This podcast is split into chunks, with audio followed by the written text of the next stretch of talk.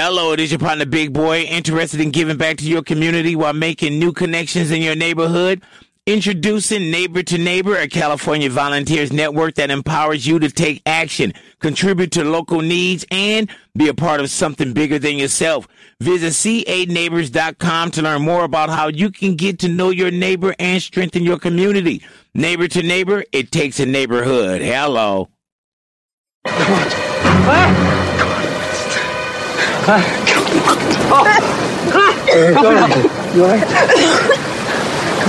Come on, come on. Okay, let's get back to the tent. here. It's all right, Charlie. Right, let's go back to the tent. Is she okay? Let me help. On, I. Let me put that I. Charlie. Hang on, I'll take it. Where are you going? Hey, how did you know? How did you know she was drowning? I'll tell you how he knew. That guy sees a future, dude.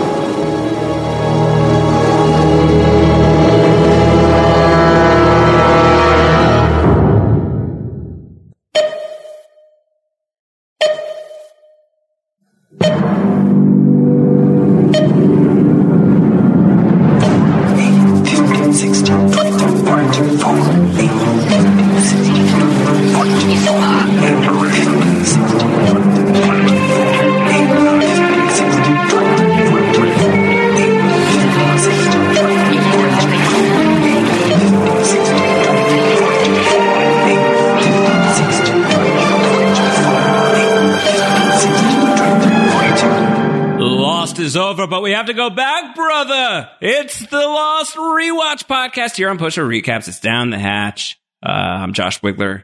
I'm joined here by Mike Bloom. We're just tripping through time as we are talking about flashes before your eyes. The second ever Desmond Hume flashback episode, the first of season three, Mike. And uh, pretty decisively, just to spoil it, according to the rankings, this is the king of season three so far by far. I mean, uh, maybe some slim pickings, maybe some serfs more so than royalty in the court. I mean, Josh, let me come right out of the gate with uh, maybe a scorching take here. I don't know how you feel. Flashes before your eyes upon this rewatch is my favorite episode I've rewatched since Exodus over the course of this podcast. Oh, since Exodus. I thought that you were going to say uh, just like general. No, I mean Exodus is always going to be in my immaculate, untouchable tier. But I think you know there are certainly episodes that I've loved. Two for the Road and Lockdown are the two off the top of my head that I would put in that tier right below. But we'll talk about it. Just reinvestigating the storytelling device that frames flashes before your eyes, and just the both thematic and sci-fi elements that are going to become so consequential to not only the ca- the character of Desmond but the series at large. Yeah, it's it's truly incredible. And we're really watching, you know, a prologue to a much much longer main book uh, coming up over the next couple of years. But man, I had such a great time going over this episode. I, I do feel like you know a lot of love is given to the constant, but I can understand why your friend and my Joe Gar find this is her favorite episode because Yeah. I, I do think this is one of the this was the the lead up to the plane taking off off that runway that was built by Kate and Sawyer uh, that that needed to exist and sort of gets shrugged off in lieu of the sequel, which is much more acclaimed. Yeah, no, this is uh it's an excellent episode of the show. Uh again, just to spoil it because what's the point of not it's you know, it's going to be a 4.2 for Yeah, we're, me. ju- we're jumping forward in time yeah, to give our ratings. around. Should we just hop around all over the structure of a, a down the hatch episode this week? Uh, I mean, we always do. I feel like every week I say not to get too far ahead into the ratings of it all. So I feel like I've been living in that time or lack thereof for, it for is a like while. a staggering amount of 4.2s in the ratings. There's 4.2 from me, from Mike, so that's already going to weight it very heavily. But I'm beyond that counting one, two, three, four, five, six, seven, eight, nine, 10, 11, 12 additional 4.2s uh, for, for this episode. And it's going to give it a 4.16 overall, which is not only going to be lights out the, the top episode of season three so far, but it is um, in the conversation for the best episodes of the whole show. I think Exodus is our uh, current front runner at 4.18. Um, and then the pilot is also a 4.16. Uh, and Walkabout is a 4.159. So, Wow. Flash Before Your Eyes is uh, flashing in front of, uh, of Walkabout. Desmond Uh, walked in, took out John Locke's legs, and left him sprawling I on the you were ground. going to say Desmond took off his clothes uh, and he was flashing us all. Uh, but no, this is a crazy episode of the show. It is our first, uh, as the great Ben behind the curtain calls it, our first timey wimey episode. This is our 1st We're, we get real wibbly wobbly in this you one. know, we're getting into our time travel bullshit here, which I love. Uh, I know it's not for everyone. It is incredibly for me. I think that the show does it in such a great way. And I know that there are some questions about like, how do the Desmond time travel experiences fit alongside the show's otherwise relatively, I would say like, um, certainly very elegant time travel rules of whatever happened happened. Right, So which, which they, which to for those that might not remember, that's what they really develop in season five, which is all centered around time travel, particularly through the uh, the sort of analog of Daniel Faraday is the one to specifically say. Mm-hmm. Hey, we can't change the past to change the future. Um, fortunately, I think his death maybe sort of stymies that idea, which leads to the incident of it all. But yeah, I mean, he quite literally vocalizes whatever happened, happened. No matter what we do, the same events that played out in the past are going to continue to play out no matter how much we try to meddle in it. Yeah, but I mean, I think, you know, since we're talking about a time travel episode for the first time, we really ought to spend some time on it. Yeah, the rules are whatever happened, happened. Um, you know, Mike Bloom and I could get zapped back into the 1970s and we could do some stuff that was very important in the 1970s that would have a great impact on our current lives today in 2020 because that's how it always was. It's not because we're changing a thing. Uh, and we could die in the 70s if we got zapped back to I, the but 70s. we probably would die in the 70s, to be I don't honest. think I've I'd watched, make it very far. I've watched Taxi Driver enough. what would happen? Would you get?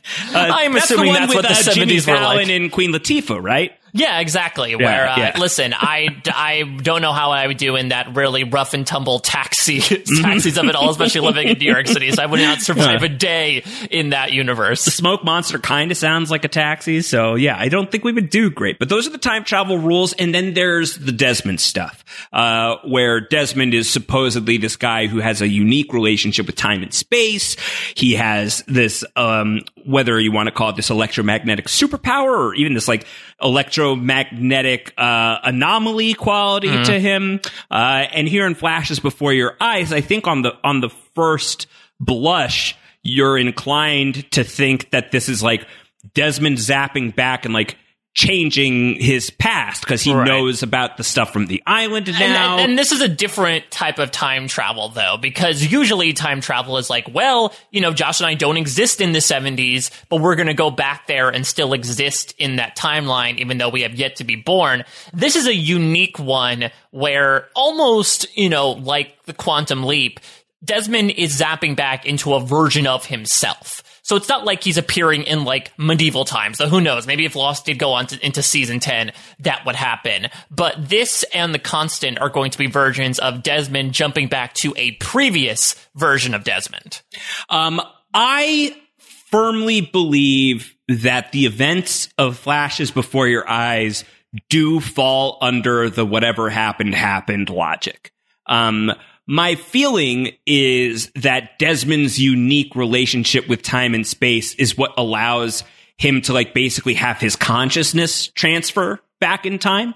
Um, that we see that happen in the constant with him, you know, bouncing back and forth between two different time periods where he is having moments in the present and moments in the past. We see that happen to other characters beyond just Desmond, like Minkowski, uh, and he ends up having like a, you know, a very fatal relationship with that anomaly. Um, with Desmond, he doesn't. Uh, so I think with, with Desmond, the uniqueness comes from, uh, you know, however you want to assign it, whether it's because he spent so much time around the electromagnetic energy of the hatch that he was right there and got a face full of the stuff when he turned the key. Um, the fact that if whatever happened always happened, then what happened to him in flashes before your eyes and all of the events that are happening to him in London must have happened anyway. Um, but I think that it, I think that it really works. And I, and I think like, the reason why the Desmond of the past is only able to like kind of like half remember things, he's he got like he got concussed You know, he got concussed on like two different, like two or three different occasions in this episode.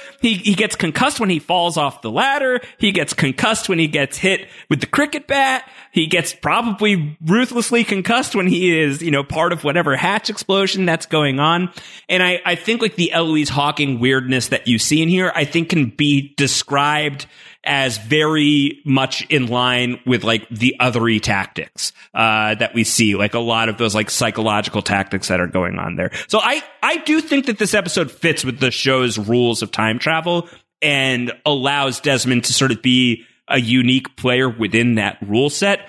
But I don't think that like what we see in flashes before your eyes that like Desmond's changing anything. I think Desmond's life is punctuated by these odd moments. Uh, like everything that happens in the constant, I think is part of his history. I think everything that happens here in flashes before your eyes is part of his history as well. Hmm. Interesting. Yeah, I guess I'm going to have to chew on that a bit. Because, I mean, there are certain things like the picture changing, for instance, that might betray that theory a bit. Uh, just because you would argue if that picture got taken in that certain form in the past, it would, it would exist in the present in that regard. So you're saying that this episode when Desmond has a flashback, it's just him literally having a flashback inside his head, like everybody else of these past no, moments. No, no, I'm definitely saying that he is go. His consciousness is being zapped back in time, and all of that is happening. That that is actively taking the Desmond who has turned the failsafe key and plugging that guy's consciousness into the body that he is occupying at this moment in time when he has just moved into a flat in London with Penny but all of that had already happened because he's stuck in this loop. So in He's- ni- so in yes. previously in 1996, he he had had that run in with Eloise. Yes. He broke up with Penny like that, and he just maybe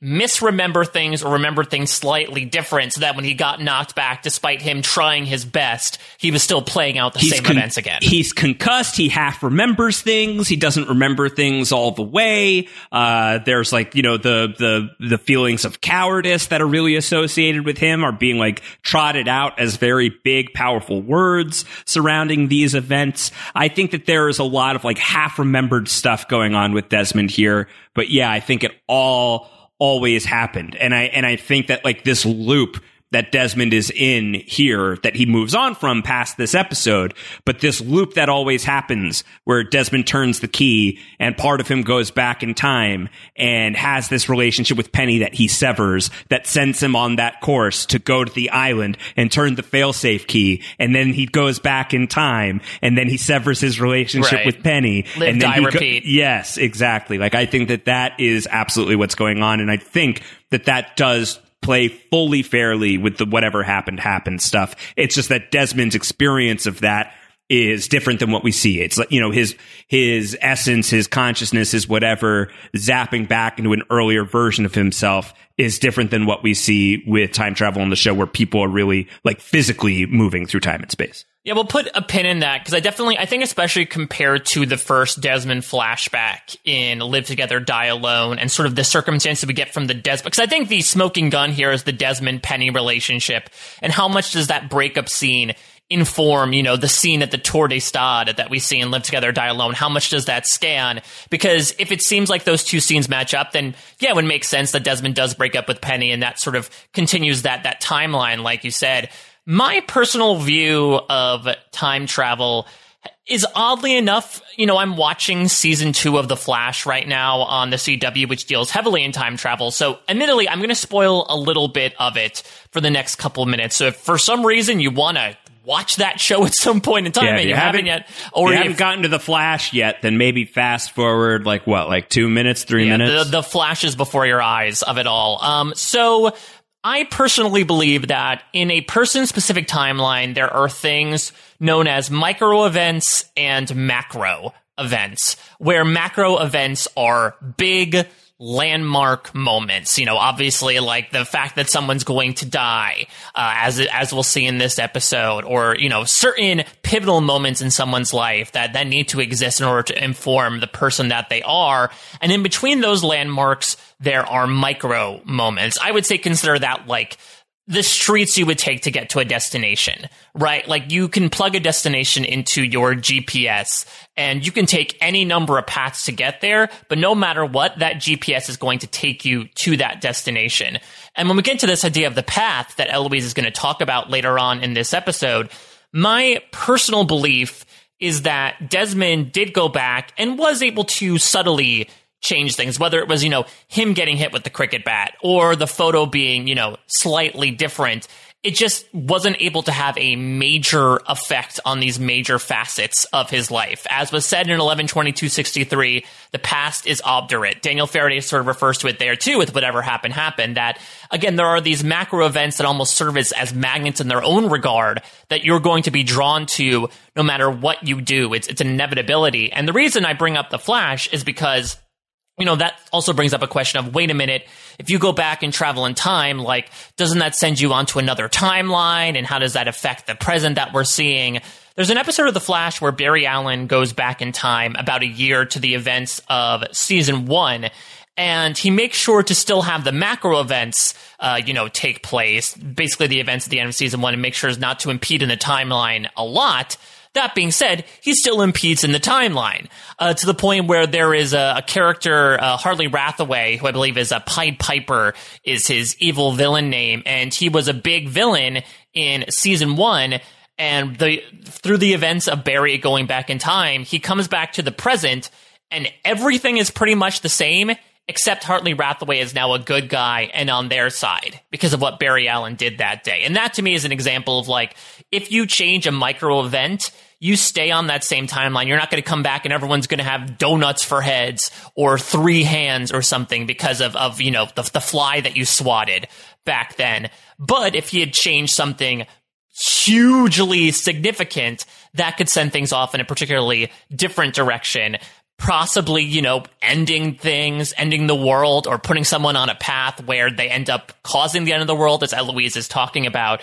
So I, I definitely, I guess it's a sort of like a partial warping of your theory, but it's something that I've definitely been chewing over the past few weeks since I watched that episode. That I, I agree that I think Desmond's traveling back in time here, but I personally think that he was able to make these changes.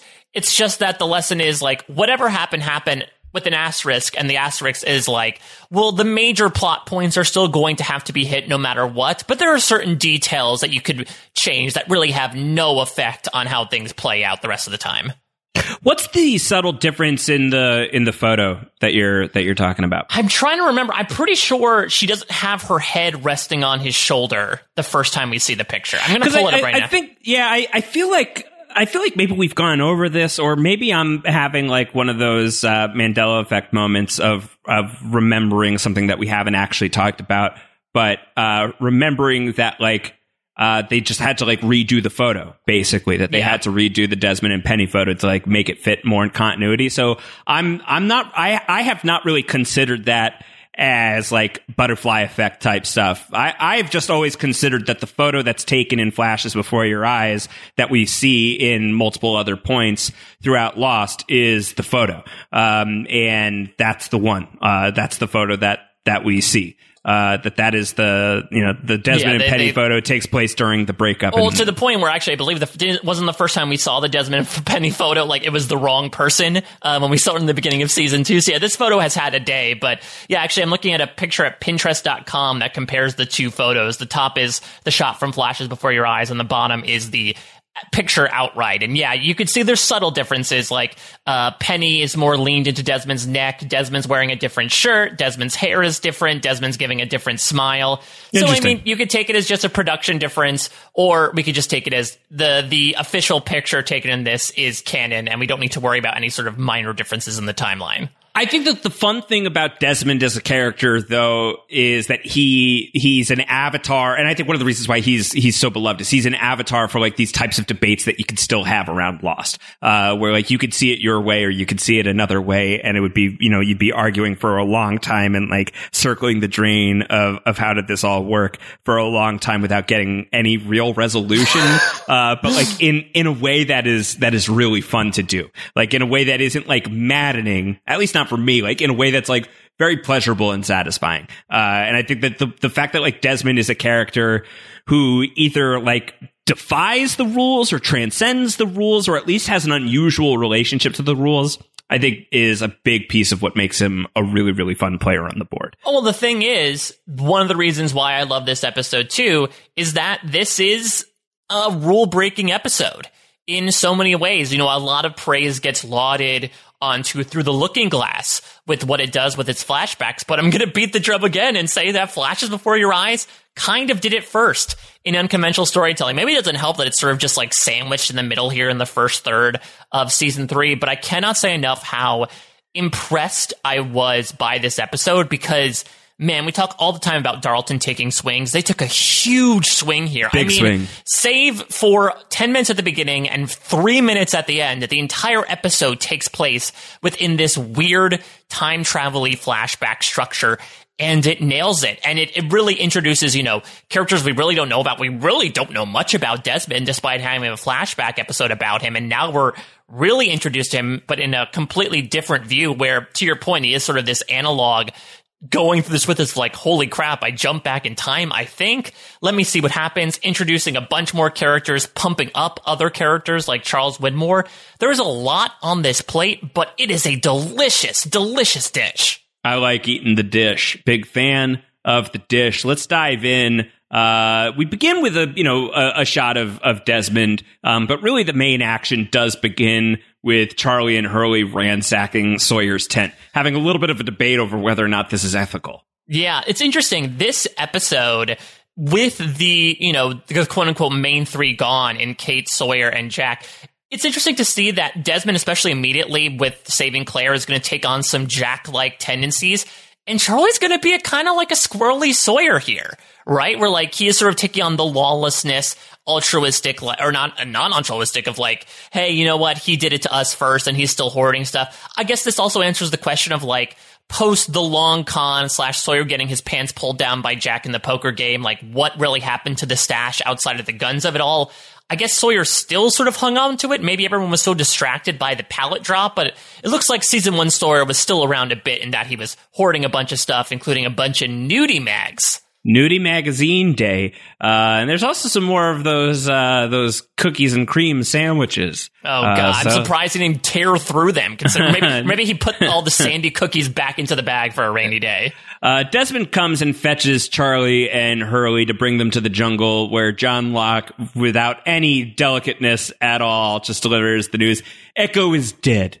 Uh, I, at so- least, at, at least in this case, Nikki and Paulo have finally been dismissed from their very, very awkward place in the Echo funeral group. They got like promptly sent to the bench, as it were, to probably go have sex in Jack's tent again.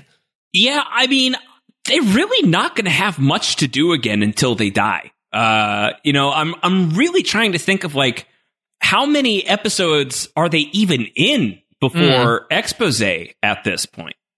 I'm trying to think, yeah, because you know maybe it was the fact that through that three month hiatus, they basically heard the thumbs down across the world. Well, they on Nick they and say they say that they felt it in the writers' room, like they felt it in the writing that this was not working, that this was not, uh, uh, you know, a series of characters that were working out for them, and they knew that they couldn't just like write them off and not explain where they went. That they actually like would have to go as far as effectively like crafting an episode to outright apologize for their for their existence. So we are we are going to see Nikki next. Uh, so we haven't seen her since I do. She was not in not in Portland. She's not in Flashes Before Your Eyes. She's not going to be in next week in Stranger in a Strange Land. So that's one merit in Stranger in a Strange Land's favor.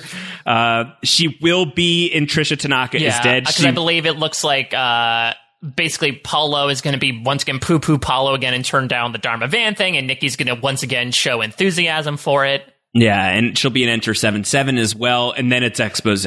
So we're you know, y- you remember Nikki and Paulo as being like these obscenely awful characters, and it's really just that they're in a decent amount of that batch of like first six episodes of Island stuff, and they, the fact that I think that they are present for the Mister Echo uh, demise and funeral is like you two don't deserve to be here, uh, and I think that that's where a lot of the ire comes from because other than that they're in a few scenes. They suck. but they're not like massively all over Lost. Well, and I think it also makes sense given their absence here because Locke essentially got Desmond to bring Hurley and Charlie here because they're essentially like going to serve as the react bros for the Gawkers at large, where Echo, where Locke, you know, as you said, puts it very bluntly, Echo's dead, the island killed him. I love Charlie's indignant response of, what do you mean the island killed him?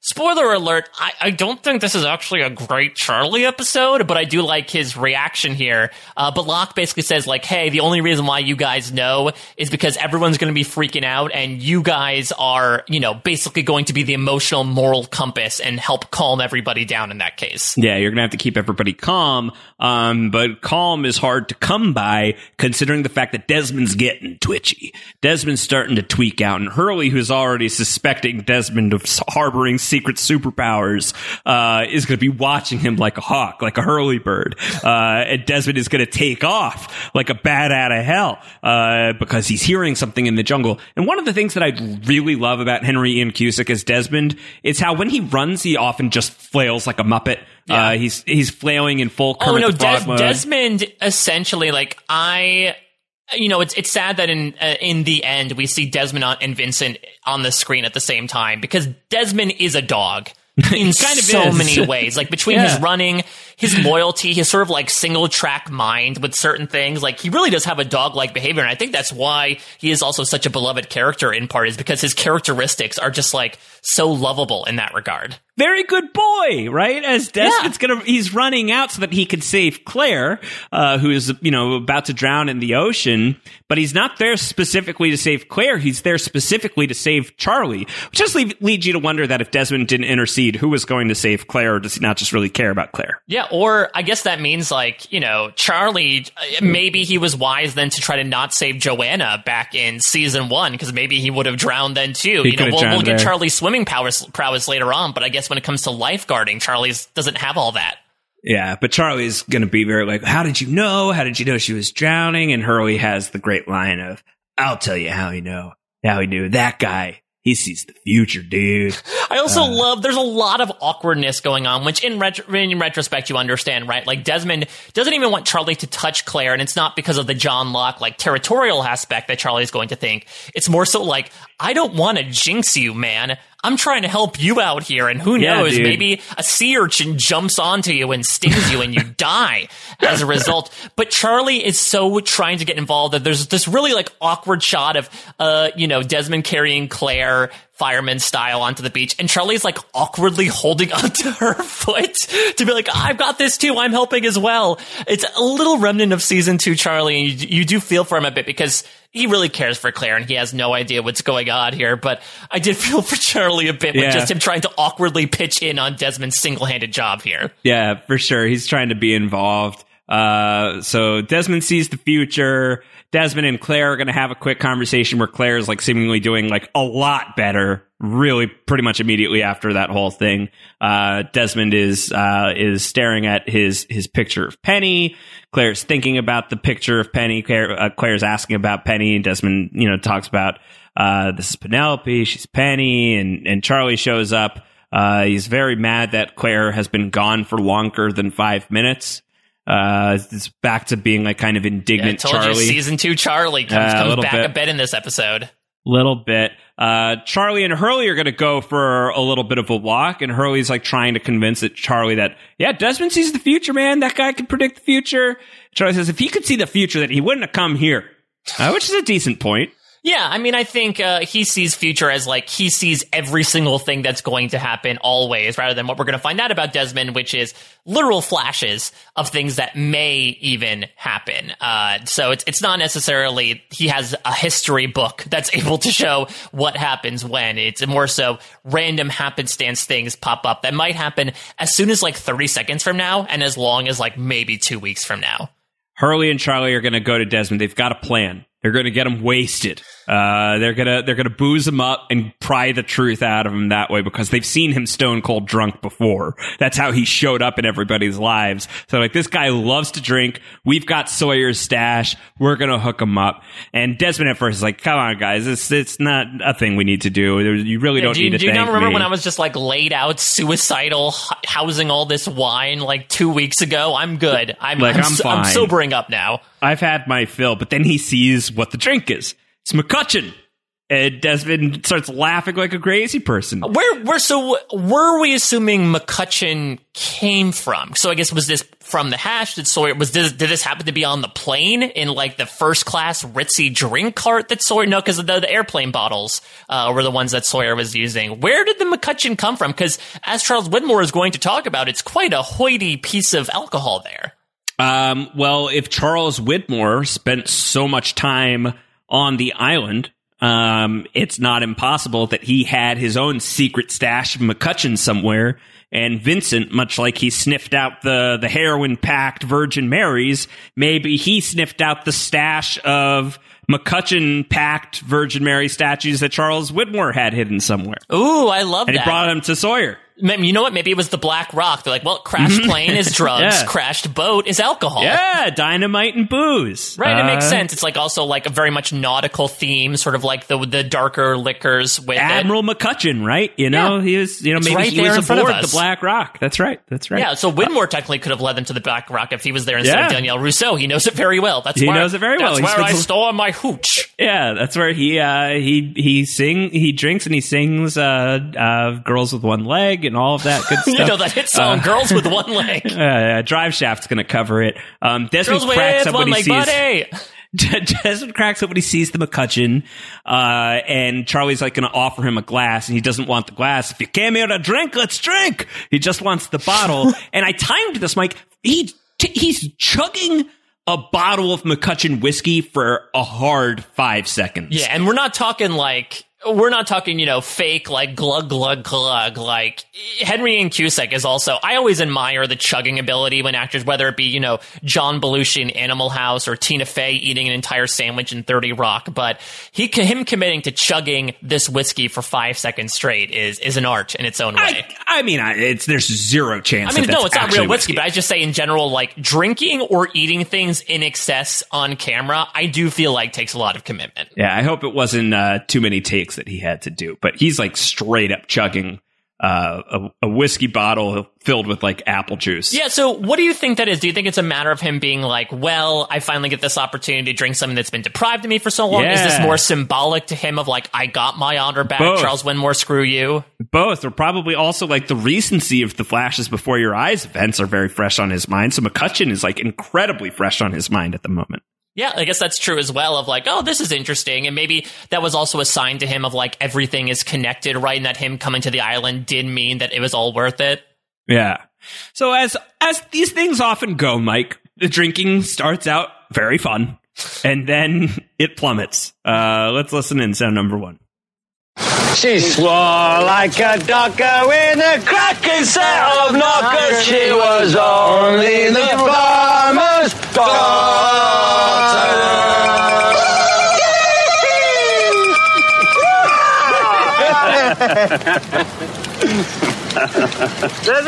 Cheers. Hey, the only songs about drinking and fighting and girls with one leg. Wow. Girls with one, leg and a heart of gold.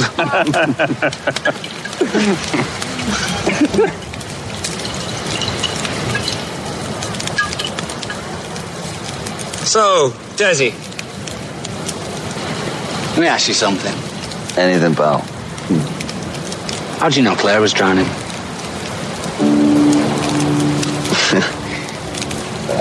I could hear her calling for help. Oh, no, you didn't. You were like a mile away. Well, I suppose then. I've got good hearing.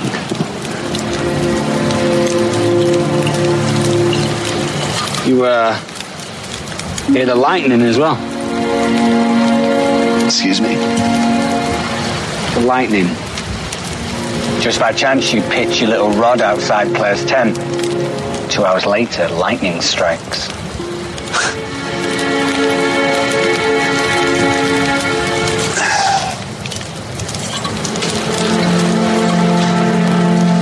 Thanks for the drink, pal. Hey, I don't know what you're doing. You best tell us. Oi! You think because you turned some key that makes you a hero? No hero, brother. I don't know how you're doing what it is you're doing, but I know a coward when I see one. You don't want to know what happened to me! I turned that key! You don't want to know! You don't want to know! Get him off! You don't want to know!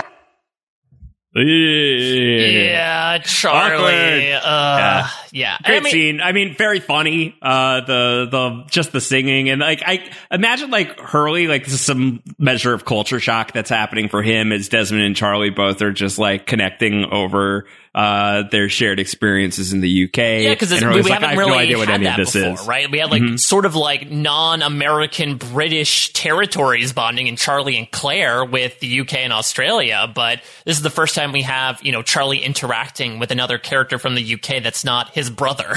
Yeah, this is really fun, really, really fun, and especially because these two characters are going to be so linked this season, um, that to to get them really connecting at the start of the scene is is super, super fun. But yeah, then Charlie has the unmitigated gall uh, to call anyone a coward after some of the things that he has done. Yeah, Uh, and you can tell know- like it's he's purposely poking the bear, right? And I don't think he did it in a way that like he thought he was going to get choked. They were going to choke the Charlie after that, but I, I think that he certainly was like. I think he knew that, and maybe this was also speaking to his own inebriation as well, uh, which I do wonder how much that plays into like his own sobriety of it all. I know eh, drugs and alcohol are not exactly comparable, so I admit that I think the start of this scene especially is fun. I will admit if there's one sort of weakness for me in Flashes Before Your Eyes, it's that it, it does take us two acts to get into really the meat of the episode. Not to say that it's it's not entertaining what we experience in those first 11 minutes, but I do wonder if there's an episode that exists that maybe takes out even half or maybe the entire fire scene and just like takes us in some way maybe have claire drowning and then do the, the desmond flashback in and then have that play out for the rest of the episode because as we'll talk about i think the wraparound is a little weird before the you're gonna die charlie stuff uh, but i was just loving so much the stuff that happens with the time flash that i was like I, I wish we had more even more time dedicated to it in the episode Yeah, I, I don't want to live in that world because I, I love that when Lost is joyful is one of my favorite things, and there's so much joy in this scene before it goes dark. Uh, but like I really I really love that stuff, especially because Charlie's been such a such a, a dump of a character uh, for so long. Uh, that like just like to get like some of that like just like very naturally charismatic, charming Dominic Monaghan energy is is fun for me. It does take the turn, um, but you know the the stuff leading up to that, I think is just it's really really really fun. And also Jorge Garcia plays it really well too, of him just like kind of being like sprawled out on the sand. That feels Yeah. very I mean, yeah, that we- we- feels very real. Like that feels like moments that I've had too. it's, it's happy to see happy inebriated Charlie, Yes. right? Because we've Yeah. seen a lot of dark inebriated Charlie. We've seen addict Charlie. We've never seen Hurley inebriated before, and now we see happy inebriated Desmond. So it's a cool way because I feel like uh, usually when we're talking about like people getting drunk or holding drinking sessions, it's usually Sawyer, right? The last major one I think was the I Never game uh, in in Outlaws. So it's it's nice to have this be a bit of a sequel, even though, like you said, this one turns a bit more violent uh, and physical in a different way than Sawyer wanted it to be back in Outlaws. so Desmond bum rushes Charlie and he starts, you know, you don't want to know what Your happened ass to just me. got sacked. Yeah. uh, G.I. Joe. Uh, so Desmond has sacked Charlie. Or would be Royal Army, Des? Yes, exactly.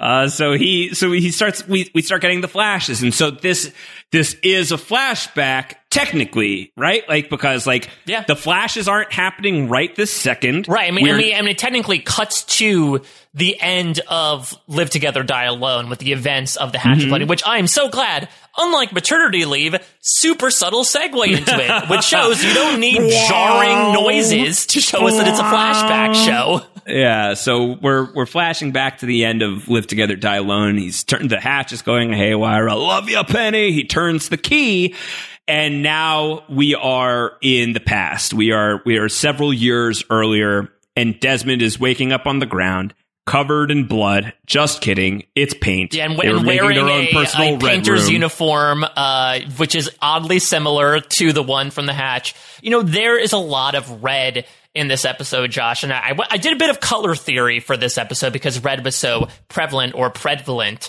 Uh, so from colormatters.com, red is the color of extremes. It's the color of passionate love, seduction, violence, danger, anger, and adventure. Our prehistoric ancestors saw red as the color of fire and blood, energy and primal life forces. And most of red symbolism today arises from its powerful associations in the past. Red is also a magical and religious color. It symbolized superhuman heroism to the Greeks and is the color of the Christian crucifixion.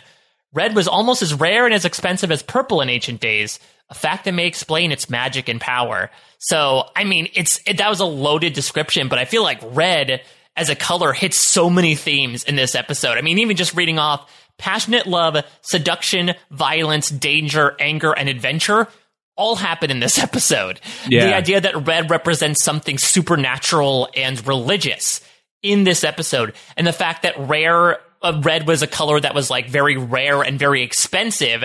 Look at MacCutcheon as an example as well. Like th- I, I love the use of the color in this episode because in a show that associates it so much around the black and white and everything in between to have this pop of color not only made for a great fake out initially, but also just really ties into a lot of stuff that gets brought into this episode. Yeah, I I love that, and I think speaks to the uniqueness of Desmond. Um, it's funny because he's going to say in this episode, "I don't even like the color red." He hates the color red, but he's going to be wearing a red shirt for his, you know, the vast majority of his time on the show at the end uh, in the final season, uh, which I always thought was like a strange, borderline bad color choice for the character. Um, I I like I like this interpretation of that. I think I think it's fun and to like think of him as this, you know, bloody red X Factor, like this beating heart X Factor um, in this battle between light and shadow. Uh, I think is is a fun interpretation. Um, but he's Yeah. you know wiped out on the ground. And I will He's also co- say, well, we know that Desmond's favorite color is green, don't we? Yeah. Yes, we do. he loves he loves the color green. He also loves donkeys. Uh Streckman. Oh gosh. Uh but he's covered in not blood. Uh Penny comes in. She says this is this is the result of climbing ladders, painting ceilings, and alcohol. Uh Desmond with one leg and a heart of gold.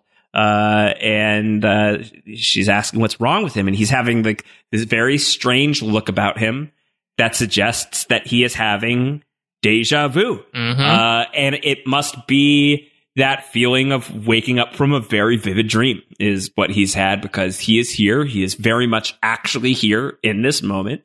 Um, even though half a second earlier, he was being bathed in a big white light before, uh, you know, winding up here covered in red paint. Yeah, so and- and for the all time knows- travel has begun. Well, I mean, there's so many things that could happen. Like, was that all a dream? Was this just me concussed on the ground and dreaming like three years of my life? Is this heaven? Did I die? Because I'm assuming that's the intention behind which he turned the failsafe key. Hence the I love you, Penny, and his final words to Locke. And this is what the afterlife is. This is his good place in a way. Like, Desmond is tripping right now, understandably so. And Henry Ian Cusick does such a great job of like, realizing that, but also like trying to play it off as well. Like he's very much straddling this line of like, don't freak out too much. Just play the game right now and we'll figure out the rules later. Especially initially when he just gives like this completely slack jawed, wide eyed hug to Penny, who was someone that he never thought he would see again. Uh, so in in my interpretation of events, he's he's waking up here. It's years earlier from the moment that he's Yeah, turned the failsafe key. It's 1996. Um, he's turned the failsafe key in 2004 and is waking up in 1996. And this is how it's always happened. That in 1996, he wiped out on the ladder, knocked his head on the ground, and woke up with the consciousness of the man who's been through this before. And that all the things that he's going to see here in flashes before your eyes and all the things that's happened here are things that have happened to him before again and again and again ad nauseum. Um, that is, that is my interpretation. Um, I wonder if there's room for interpretation of Desmond being in any kind of like flash sideways scenario Yeah, right so now. so let me let me bring this up because the Ben behind the curtain actually kind of brought up a theory here. So what if this isn't actually a flashback? What if this is a mind F from Smokey? That either the island or the man in black sort of like put Desmond in this weird sort of you say flash sideways, maybe like holodeck is more the thing I would think of, where he's now in this situation and is sort of like basically being given the reason why like he is important and why he needs to continue to either carry out Jacob's mission or mm-hmm. work against it depending on your interpretation that he actually did not go back in time here that he is just playing out a scenario that makes him believe he traveled back in time as a test which we talk about a lot with Locke as to either his commitment to the island or against the island Yeah. So I don't know. Food for thought. I, I think like whatever your flashes before your eyes canon is, is your flashes before your eyes canon. Like I'm, I'm, I'm good with just about, you know, any interpretation you want to take away from this one. I think Desmond and the things that Desmond represents, uh, are among the most personal and subjective experiences one can have with Lost. Uh, so just wanted to put that out there just as a, as a possibility. I'd never really thought about it before. I, I don't really subscribe to it, but I, I think it's interesting to at least chew on a little bit. Yeah, well, Um, especially in, in the wake of all this echo stuff that we were talking about, right? Of like the test that Jacob and the Man in Black were putting on these other characters. I don't think it's exactly outside the ballpark that they would do a, maybe a similar thing to this very odd character who finds himself in a unique Yeah. situation. Totally, totally, totally. All right. Uh, so he and Penny are going to kiss. He's like, all right, everything's coming up. Uh, everything's really going to say everything's coming up Milhouse. Uh, everything's coming up Everything's coming up Milhouse. Yeah. So, uh, he's, he's doing great. He's going to be prepping for a job interview. It's 108 p.m. Unless it's 108 in the morning, but that seems Mm-hmm. It's hard. a real early interview. Your dad's a hard ass. 108 p.m. is a pretty late interview. I feel like. Uh, I don't know. I, didn't- I mean, it- listen. I'm assuming Widmore maybe has a busy morning, and so he like clears some time in his afternoon. Maybe, maybe. Anyway, uh, he's going to start getting ready. Why don't we listen in on his prep? Here. Let me. Thanks. Oh, hang on. You've got paint on your neck. How's that concussion? Oh, my severe head injury is a small price to pay for the pleasure of having you move into my humble. Is rat trap accurate?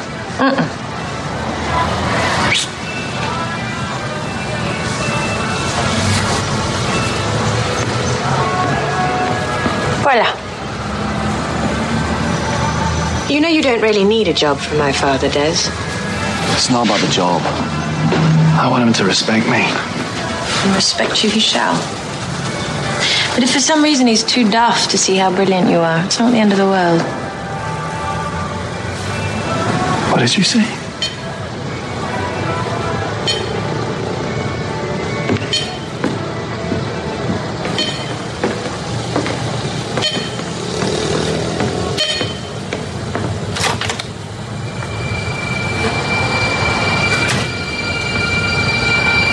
Here you go, love.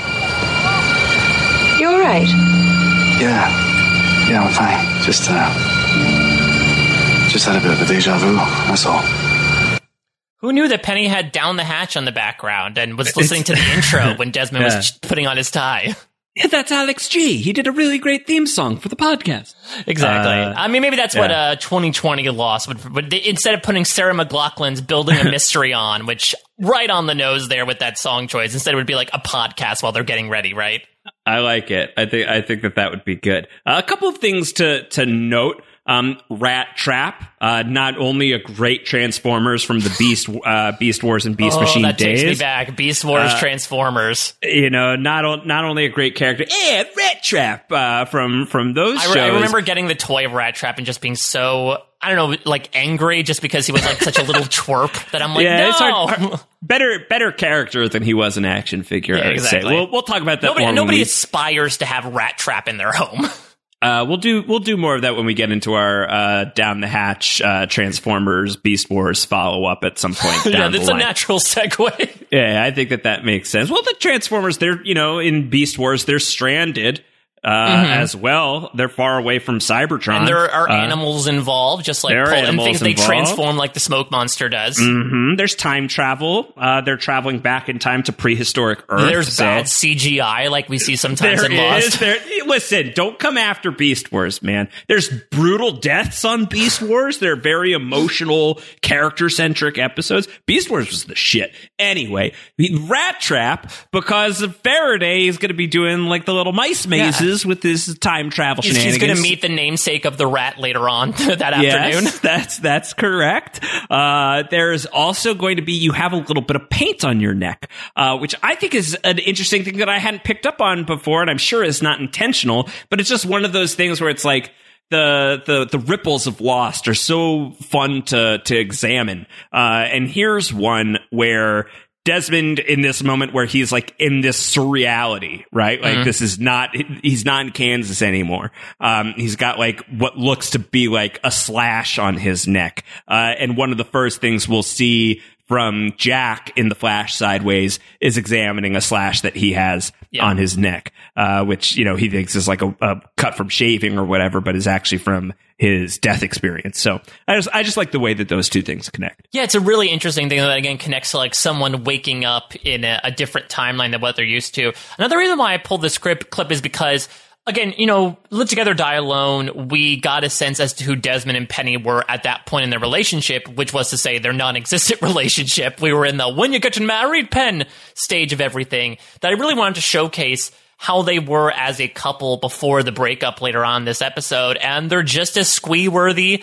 as you might think. They get along, yeah, they get along super well. But it is interesting. I think it's a bit symbolic that Penny is the one who has to tie Desmond's tie for him. That that he struggles with it. It definitely sort of like we talked about with Sun and Jin, and we'll get shades of Paik here with Widmore coming up. It symbolizes a man that is out of his element, but will do what it takes for love. And that's going to inform so much of what Jin does and so much of what Desmond does in very different ways, but it's a very similar thematic connection.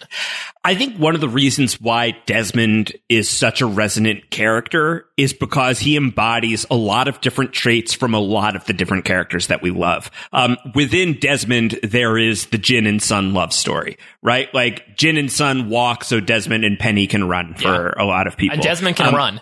And he can run. And so like through through desmond there is sort of this leading man quality that exists within jack. Uh with desmond there is this guy who can just like who can like throw down in a fight and drink super hard much like sawyer. Uh, knows his way around electronics much like Sayid. Um you know i, I from the uk much like charlie. Uh mystical in his uh in his relationship with the island much like john locke. I think desmond a lot of the threads of Lost travel through him. Uh, And I, I think that that is a big piece of why this character is one of the most popular characters on the show because basically the main things or like a lot of the big piece things that you love about all of these other characters on the show are also present in Desmond. Desmond is like your your classic utility player. Right. You can plug him into so many different roles and he would excel in just about all of them. Yeah, he really is sort of like the the Renaissance man in that regard, in that he Yeah. possesses so many different qualities of the characters that we love.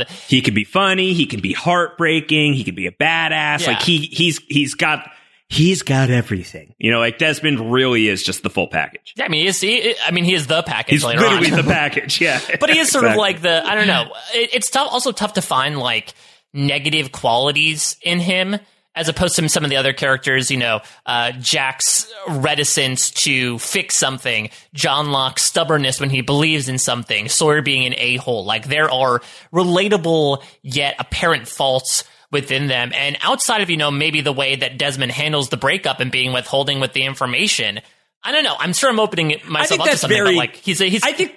I think that's very Jack. You know, I think I think that that's a lot of like the Jack quality. That's like very very stubborn, and I think there's a good amount of like Jin in there too. Very proud. Uh, he has to get like, his I honor think- back.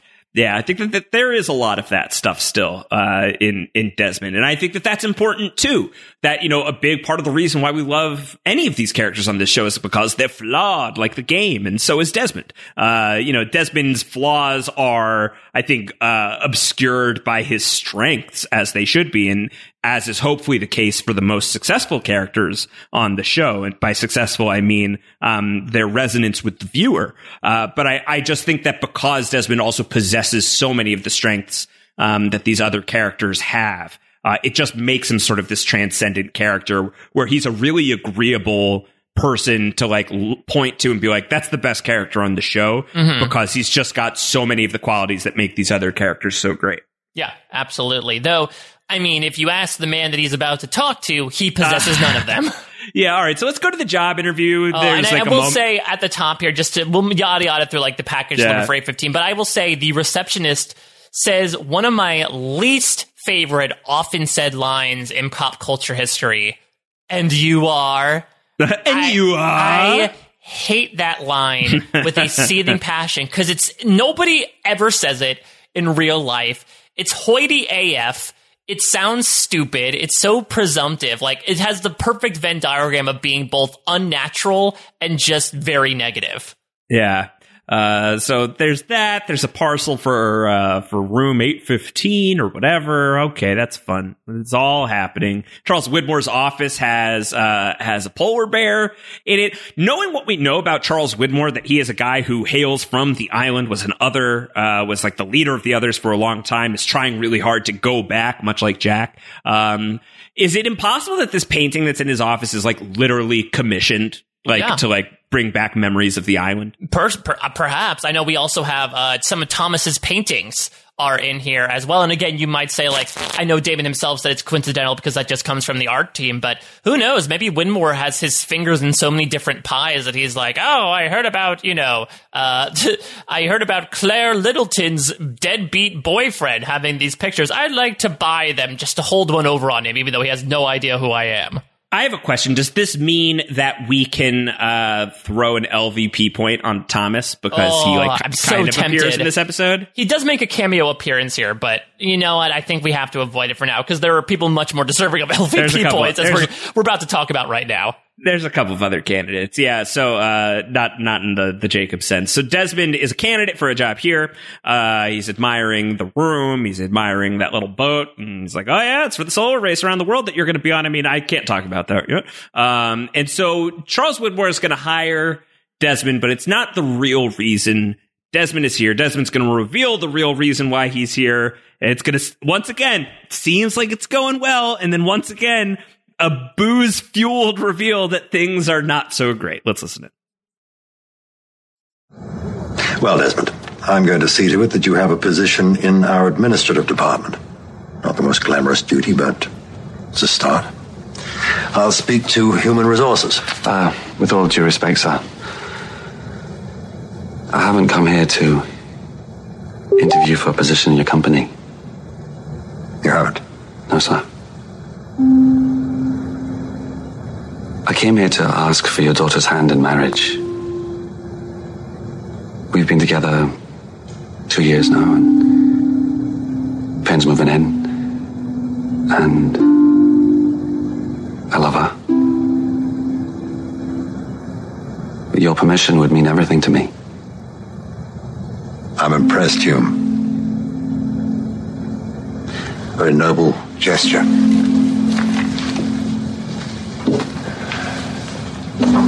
You know anything about whiskey? Uh, no, I'm afraid not, sir. This is a 60 year MacCutcheon, named after Anderson MacCutcheon, esteemed admiral from the Royal Navy. He retired with more medals than any man before or since. Moved to the Highlands to see out his remaining years. Admiral MacCutcheon was a great man, Hume. This was his crowning achievement.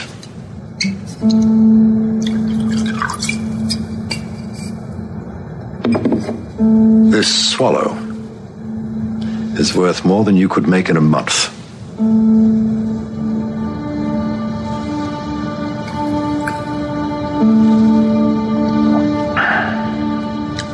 And to share it with you would be a waste and a disgrace to the great man who made it. Because you, Hume, will never be a great man.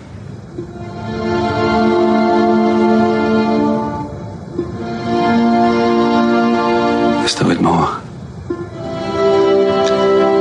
I know I'm not. What you're not is worthy of drinking my whiskey. How could you ever be worthy of my daughter?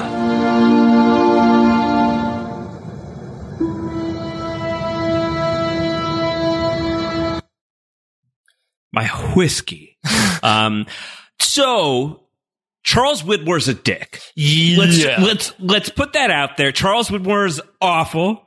Charles Widmore will get LVP points this week. They will be deserved. Yes, one of many, many weeks. Again, we got a, a teeny bit of Chucky Woods in that one scene in Live Together, Die Alone. Get in the car. Yeah, but this that was just the tip of the iceberg that's floating in a glass of whiskey. As we really, I think, get to the heart of this character and why he is such a flagrant asshole. Sure, but do we want to consider the universe in which Charles Widmore, in this moment in time, knows that Desmond David Hume is going to go to the island, is not going to the island so that he can get Desmond away from Penny, but is going to the island because whatever happened happened and he knows that that guy at some point in the future has to go to the hatch and push that button and turn that failsafe key. Is it possible that both the actions of Charles Widmore and Eloise Hawking in this episode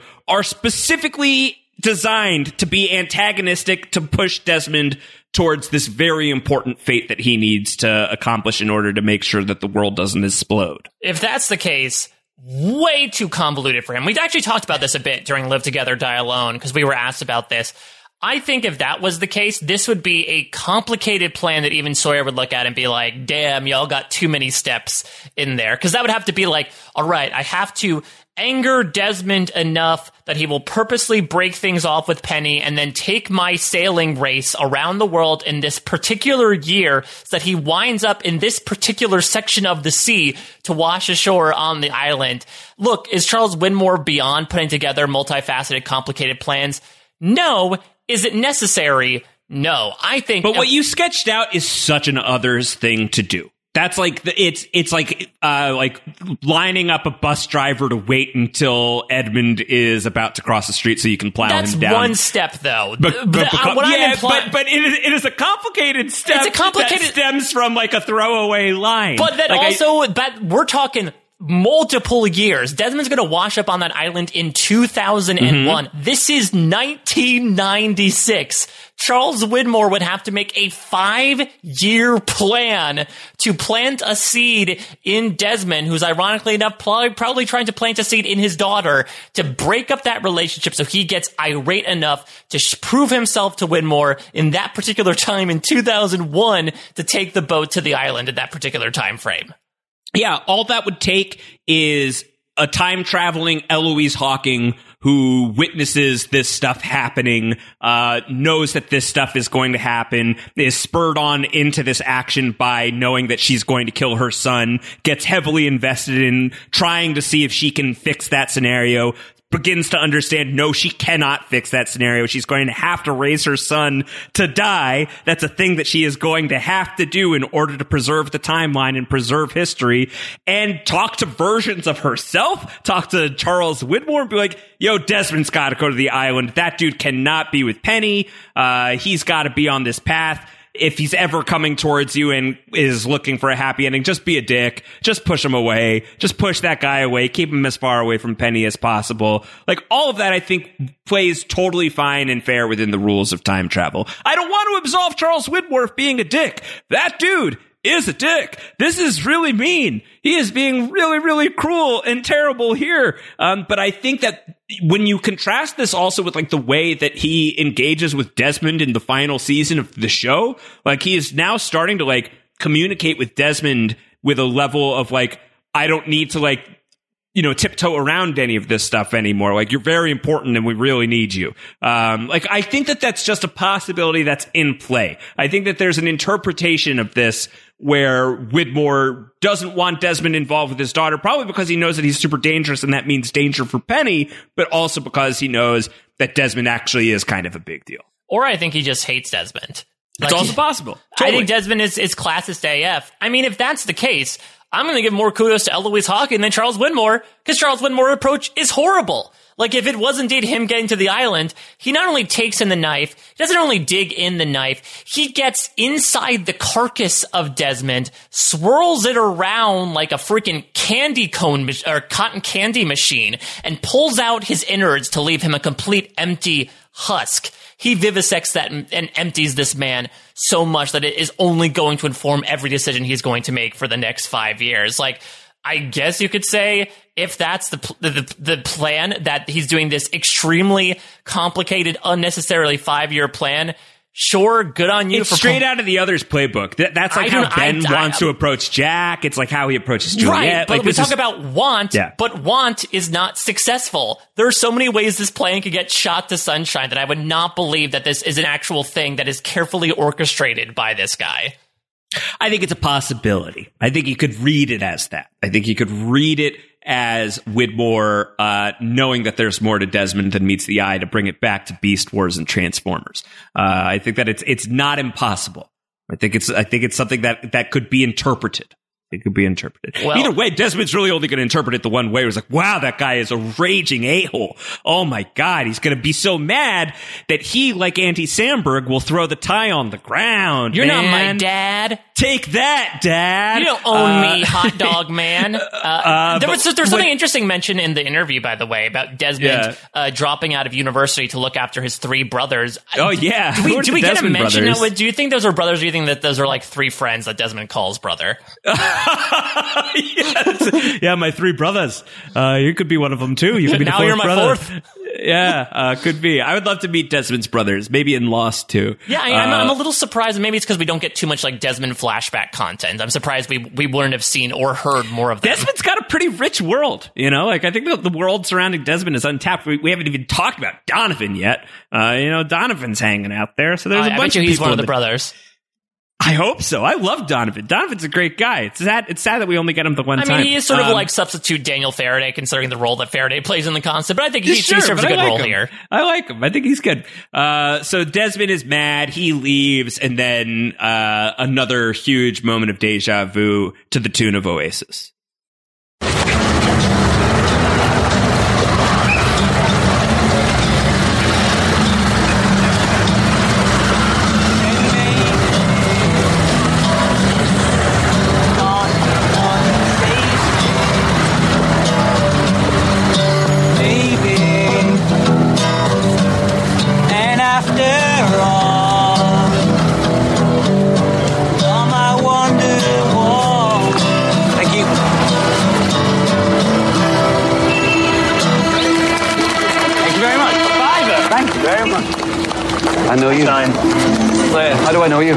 Can leave your number if you want. How do I know you? I don't. Uh, Where do I know you from? look, I don't know, but I remember if I could get some help. Hey, can you get some help? You're Charlie. Yeah, name's on the sign.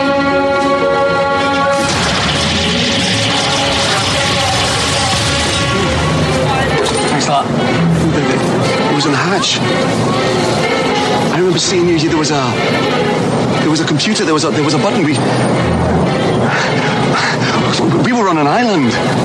We are on an island, mate. This is England. No, it was real, man. I remember. Hey, all right. It's just.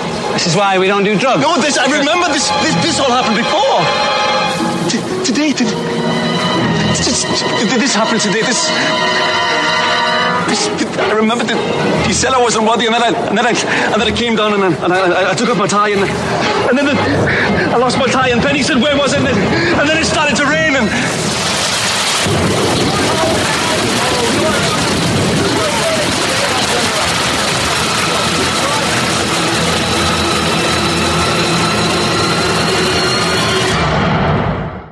If the lyrics weren't so fantastically fitting, I would say, of course, Charlie is that guy who said, anyway, here's Wonderwall while he's busking mm-hmm. for people outside Widmore's office.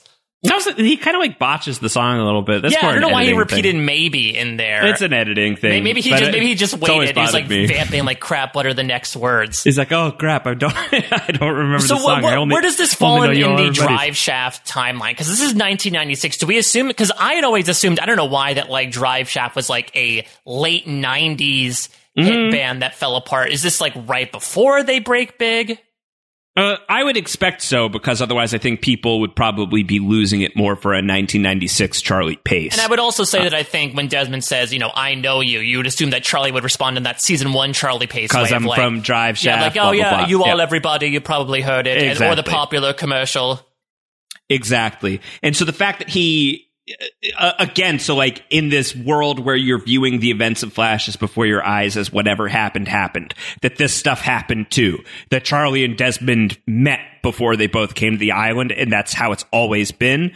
Um, I think it, it fits totally fine within like the Desmond stuff that like he's gonna lose the memories of this. He's like gonna hit his head super hard. He's gonna forget a lot of this stuff. Um, and for Charlie, he's going to go through several years of not being in his right mind. Mhm. Um, so I think for him to have like completely forgotten any of this having ever happened is uh, speaking from experience, well within the purview of somebody who spends most of their time inebriated. Uh, like I think that that's not um, that's not a stretch at all. So I think that this idea that um, Charlie and Desmond met before the island having always been a thing that happened that isn't just unique to Desmond right now being in like some like alternate universe or changing things. Um, I think I think it still fits. I think Or- that like you could still read it that way. or way. Charlie's just face blind. That could be it as well, where he just assumes everyone is Desmond. I believe this is is this also the episode where Charlie's middle name is introduced? Uh, Hieronymus, Yeah, yeah. I believe so. Which obviously is a reference to Hieronymus Bosch, uh, which is a famous painter. We could probably do a deep dive into him, and maybe a, th- I, I'm, there could even be like a separate thing. Maybe we'll bring on the guy who plays Thomas for the Art of Lost bonus podcast. But I will say It's funny because when you put Charlie and the Man in Black together, their portmanteau is Hieronymus Bosch. Oh, I, that makes so much more. A- that makes so much sense now, Bosch and we are, of course, shipping them over the years. Uh, and I also say, good on Charlie for changing his stage name because I think Charlie Hieronymus Bosch does not exactly ring. it's not very melodic for a musician, especially. No, I don't think so. Uh, but Desmond is starting to wonder, like, okay, maybe this isn't deja vu. Maybe I'm a time traveler. Maybe I'm traveling through time. This is all too weird. I remember this stuff. Uh, and he's going to go and meet up with his buddy Donovan, the physicist. Uh, and Donovan is going to think that Desmond's a loon. Like they they go out, they start drinking beers. He thinks that all of this is crazy. Uh, Yeah, I think Donovan's just basically saying like this is all like a, f- a created like fictional reality uh, because like he just doesn't you know. Uh, he feels like he's maybe don't know, Unworthy. yeah, like just too stressed out about the penny of it all. It's also a fun little meta moment because I feel like the way Donovan is speaking about everything is sort of like a representation of those of us that tried to convince people to start watching Lost after season two. Of like, okay, so there was this machine Yeah. and it was it was supposed to save the world. You have to press a button Yeah. every 108 minutes, and they Yeah. say you're staring with like the same gawk-eyed expression that Donovan does here. I think the other thing too, this question of like, why don't we ever see Donovan again is because like Desmond will get irrefutable proof as the show goes on that he is indeed a time traveler. Yeah, and also- and also, he like, should Daniel probably Faraday- go and talk to Daniel Faraday say like Faraday is, is much more likely to play ball. Desmond threw the ball to Donovan, and Donovan promptly like spiked the ball down and it deflated exactly. it. It's like, all right, I gave my buddy a shot, but I found somebody who's a little bit better on this topic. Uh, but he starts hearing the Mama Cass music, and he starts remembering uh, the soccer game and Jimmy Lennon cricket bat. Jimmy Lennon. That's my favorite when he's wrong and Jimmy Lennon doesn't come and he Uh. goes, "No, they came back though. They won." Jimmy Lennon. Uh, I, lo- I, I, Cricket bat. Do we think is, is Jimmy Lennon like a patron, and that's why he knows him, or did Jimmy Lennon could be like, "Oi, I'm Jimmy Lennon, and I got a problem with you"? Did he like introduce himself so yeah, Jimmy? Lennon is like I think a notorious piece of shit. uh, and so like he just like pops in and out of this place uh, and just goes around threatening people with uh, the the official Jimmy Lennon cricket bat. Oh, he goes, yeah, he, he Uh, doesn't go anywhere without his beloved cricket bat. God, I just love that line. Jimmy Lennon. Yeah, just cricket like bat. his fading hope. And Henry Ian Cusick, again, is so good in this particular state of freaking out. Like, ever since the epiphany scene that we just played, and here of him just being like, I'm so sure about this, but now he's going back on his own work. It's like, wait a minute, am I going crazy? Why isn't this happening right now? Right. And it's interesting because, you know, make your own kind of music plays, which obviously links back to the hatch of it all, but also again going to the theming of the song, he's going to find out very soon that he technically isn't allowed to make his own kind of music. He's supposed to play one particular song and have one particular ending. So he tells, so Donovan is like, stop being a jerk, go marry Penny. And so Desmond goes back to his flat and Penelope's asleep. And he tells her, yeah, so the job interview didn't go great. And Penny's like, good.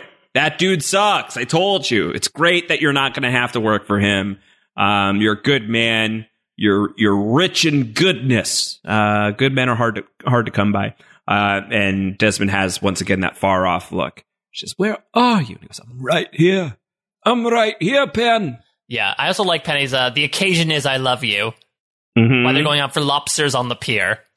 There's a lot about Penny in this episode that's just magnificent. Like the way that Sonya Walger says the word voila. I Mhm. love that. Uh, she's just, Penny's the best. Penny's Yeah, which is what makes the heart the heartbreak so heartbreaking, to- I know, for lack of a uh, better term. Is like she is such a good person in this episode. Again, if you're talking about like faultless characters, you really don't see anything from Penny in this episode that pushes Desmond away from her, which is why you know things get so tough uh, for the two of them, and why they have been torn apart just by circumstance.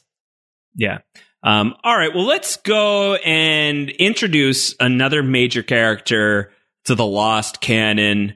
Uh, Desmond, now encouraged by Donovan to propose to Penny, is going to go ring shopping and he's going to encounter somebody who is going to, you know, try and sell him a shitty ring and then not be so thrilled when he wants it. So let's listen in on uh, the first appearance of Eloise Hawking. Never done this before, have you? Is it that obvious? Can always tell the first timers. Now then, may I ask your price range? I'm not a man of means. Uh, I hope to, you know, one day. I have just the thing.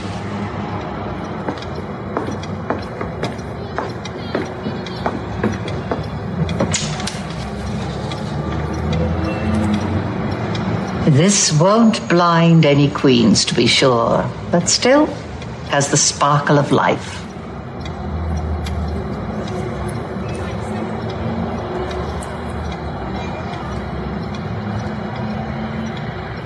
I'll take it. I'm sorry? It's perfect. I'll take it. No, you won't. Give me the ring, give it here. I don't understand. This is wrong. You don't buy the ring. You you have second thoughts. You walk right out that door. So come on, let's have it. I don't know what you're on about. You don't buy the ring, Desmond. You know my name? Well, I know your name as well as I know that you don't ask Penny to marry you. In fact, you break her heart.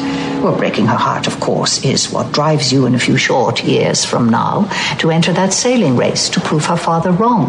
Which brings you to the island where you spend the next three years of your life entering numbers into the computer until you are forced to turn that fail safe key. And if you don't do those things, Desmond David Hume, every single one of us is dead. So give me that sodding ring. But you said no backsies. no takesies backsies. No takesy backsies. All right, here's here's my take. I think Eloise Hawking is a criminally underrated character in the Mhm. history of Lost. Because it's because I, Yeah. I think maybe it's just the shirking off of all the the time travel stuff. But Don't threaten me with a good time by putting Eloise Hawking and Shirk together. Yeah, exactly. Uh, but I think Fionnuala Flanagan is just such a fantastic casting. And honestly, I think what Lost needed that was missing was like a dowdy, sassy old British woman. And we finally get an Eloise Hawking. Give me that sodding ring. Is such a fantastic. good line. It's, it's Yeah. such a fantastic line. Um, We're going to talk about this because spoiler alert: the next clip we're going to play is is the further conversations after Ah, the break. yes. Do you like chestnuts? Right, you're just going to play that line. Yeah, just that Uh, over and over again for two minutes straight. A- do you like chestnuts? What an odd non But, but I love the stuff like her saying, you know, I can always tell the first timers. Clearly, that has a lot of weight to it. You know, if you're talking Yeah. about connections to season six, when we talk about the ring with the sparkle of light, I part of me wondered, is that a call to the possible heart of the island and the, Yeah. the ring of light that Desmond is going to help, you know, really save the island and the world later on? Yep, yep, yep. For sure, I could totally see Um, that. But I love Eloise's. Eloise has fantastic facial reactions, Mm-hmm. particularly with the reaction aspect to everything. And as all the WTFness is going on with Desmond freaking out, Eloise just gives such a matter of fact smile, like, "Yep." This is your reality, bitch, and you're living in it. Give me the ring back. And it's so well done. It's so like sobering, yet so smiley, almost like in a Dolores Umbridge way that I Hmm. love it so much. Um, we've had, you know, there's a lot of questions about Eloise Hawking. Eric Divestein wrote in and said, How does Eloise know so much about Desmond's future? When did she become clairvoyant? Um, both the great Brendan Fitzpatrick and the great Zach Brooks asked, Does she know that Desmond is Daniel's constant?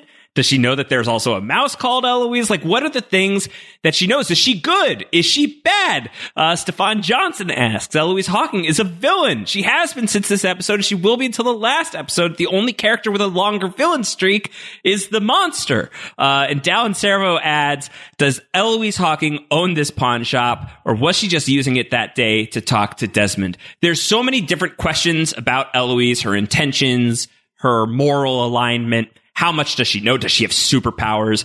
I think if you you can whatever you come up with that fits within the the rest of the language of the show is totally fine by me. The way that I read Eloise is she kills her son.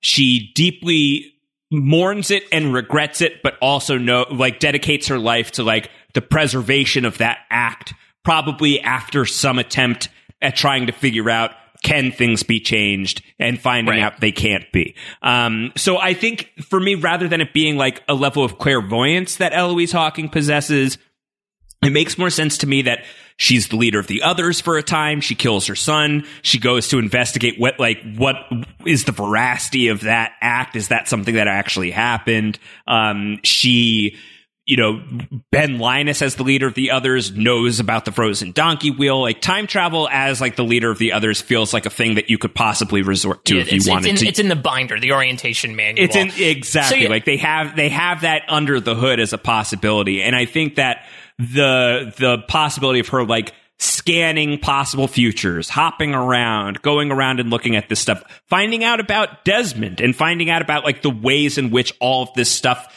fits together. That makes more sense to me for the character of Eloise than she has like some sort of like weird, like I see the future type of power. More that she is using a power that is available within the language of Lost. Um, Hmm. But yeah, is she is she a villain? Uh, I, I think that you could certainly read it that way. I think, but I, I, I think it's also like she's complicated. Uh, she's a very complicated person. She does a very terrible thing. But if her rationale is to get Desmond to the island so he can push the button and so that he can more specifically turn the failsafe key when John Locke destroys the button, um, then she really is looking out for everybody in that moment. So two things. First, I do believe, you know, she gets Daniel the journal when he's a kid because I believe, I don't know if he shows her the journal outright. Maybe she goes through his, his stuff after she accidentally kills him. And I can imagine that Faraday wrote up a good amount about Desmond after he visited him Totally. in the, during the events at the Constant. So I would think it's in the realm of possibility that, that Eloise knows a lot about the timeline of Desmond in particular, considering how important he is. As Yep. to her larger role, I'm sorry to keep going back to the Arrowverse, but it's at top of mind. I just finished season one of Legends of Tomorrow. Eloise Hawking is a time master. And not that she is a time traveler, but she is someone who not only, to your point, knows about the concept of time travel, but has sort of like become the main source of it in a manner of speaking to the point where she is going to be the one to speak about it to Desmond.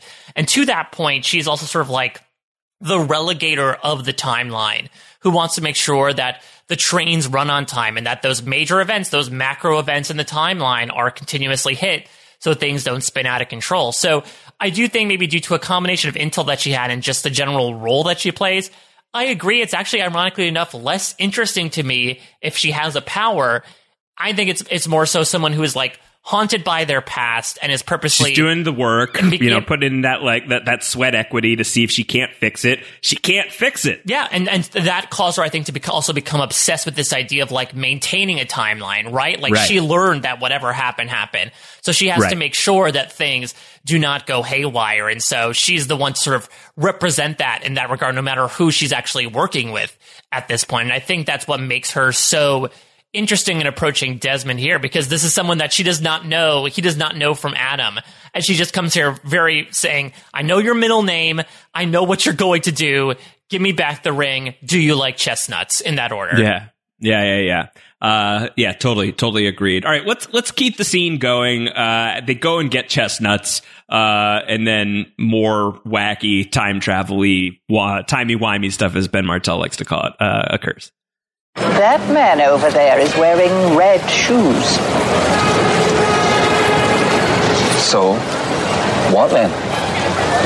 Just thought it was a bold fashion choice worth noting.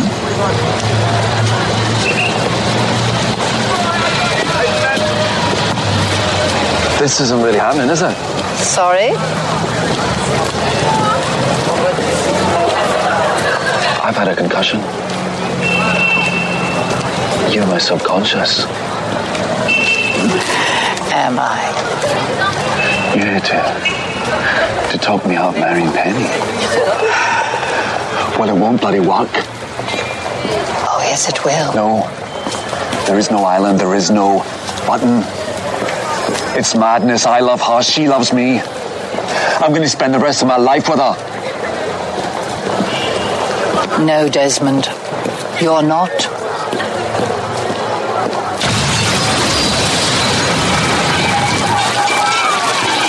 Oh my god.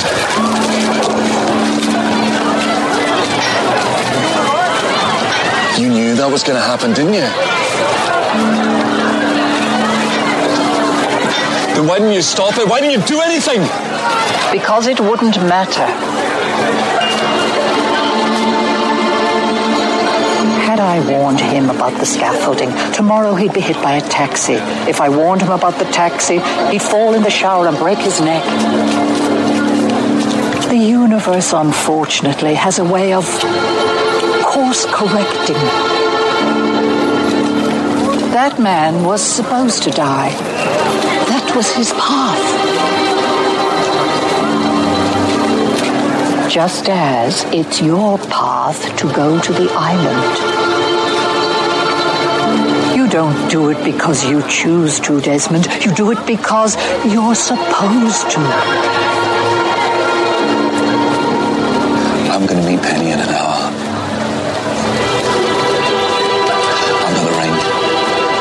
Ring. She'll say yes. I can choose whatever I want. You may not like your path, Desmond, but pushing that button is the only truly great thing that you will ever do. And that's a lie. No, he'll do other great stuff. He's gonna, you know, he's gonna take a hit to the head with a cricket bat pretty much like a champion. That's pretty great. He's gonna, you know, help say he just helped save Claire's life because I'm assuming if Charlie died drowning saving Claire, you would assume that she would have died as well. You think so too? Yeah. Uh, he's going to sustain drinking uh, a bottle of MacCutcheon for five seconds without batting an eye. So you got to assume that it probably goes on longer, and the show's doing us the mercy of cutting away. He's uh, he's going to have a son. He's going to like pass on his lineage as well. Desmond's going to want to do a lot of great things. I guess in terms of like magnanimity, he does save the world in that regard. So this is maybe the greatest thing he'll do in terms of size. But like Eloise, and I guess this is a bit of manipulation, right? But like, don't don't don't you know uh, whitewash Desmond's future accolades here with one great thing. He's to wear killer scarves. Yeah. You know, his fashion game is going to be great. He's a so, yeah. Gonna have a kick-ass haircut too when he joins the the Royal Army. But yeah, this is such. Again, it's it's done so well with Eloise Hawking being just so like it almost sounds like she's narrating like an audiobook with her just being so like, well, this is what time is. Like you're stuck Mm-hmm. with your path, and you know, if I that man with the red shoes, if I told him about the scaffolding, he would have gotten hit by a taxi. Like he was doomed to die no matter what. Such dark material, but said in such a great way. Even like when Desmond says, uh, you know, that this guy died, she she gives this not to be like, oh, what a shame. Oh, isn't that the pits? As if like it started raining instead of this man getting tr- basically crushed to death by scaffolding on top of him. Such an odd line. That man over there is wearing red It, it sounds a bit like she's like, I don't know, a little, you know, she's a little up in years, so maybe things are fading a bit of like, that man has red shoes. red shoes. Yeah. Uh, so that dude's not going to make it. LVP point to the man in the red shoes for dying. Um, He looked, he looked pretty I- fetching, though. I will say he made the Converse I like the shoes. wa- I match like the well with the, the fedora and the suit. But he died. He did die. Uh, so I'll just give him an LVP point this week. Um, yeah, I I think like one of the things um, because of like the the really kind of like neat time travel rules to the show of whatever happened happened makes some of like the the wonkiness to that really stand out. And one of the big examples is like the paradox of the John Locke compass that Richard Alpert gives to him because John Locke tells him to give it, but it's actually the smoke monster telling him to do it. Like that whole thing, like where did the compass originate? How did the compass like start?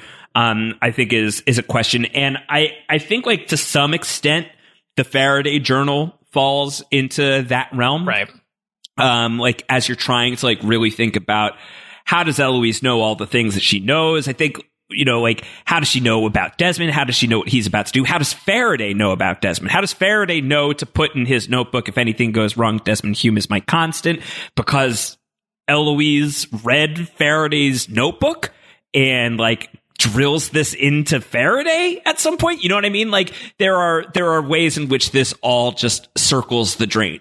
Uh, and I and I, I think that that's that's a really fun aspect of the time travel stuff. For me, I love a paradox. I think paradoxes are great. Uh, I think for some people they can be really unsatisfying and confusing in storytelling, and I I derive a lot of pleasure and satisfaction from sort of like less I, I would describe it less as confusion and more as um uh you know feeling dizzy by something uh you know feeling scrambled by something. Uh so I, I think that that's all here with the desmond and eloise relationship. And i i really i i quite like it mike. I like it quite a bit and i really like this character uh, and I and I love the performance that she's giving here, uh, and I think mythologically, Eloise Hawking is is such a fascinating person.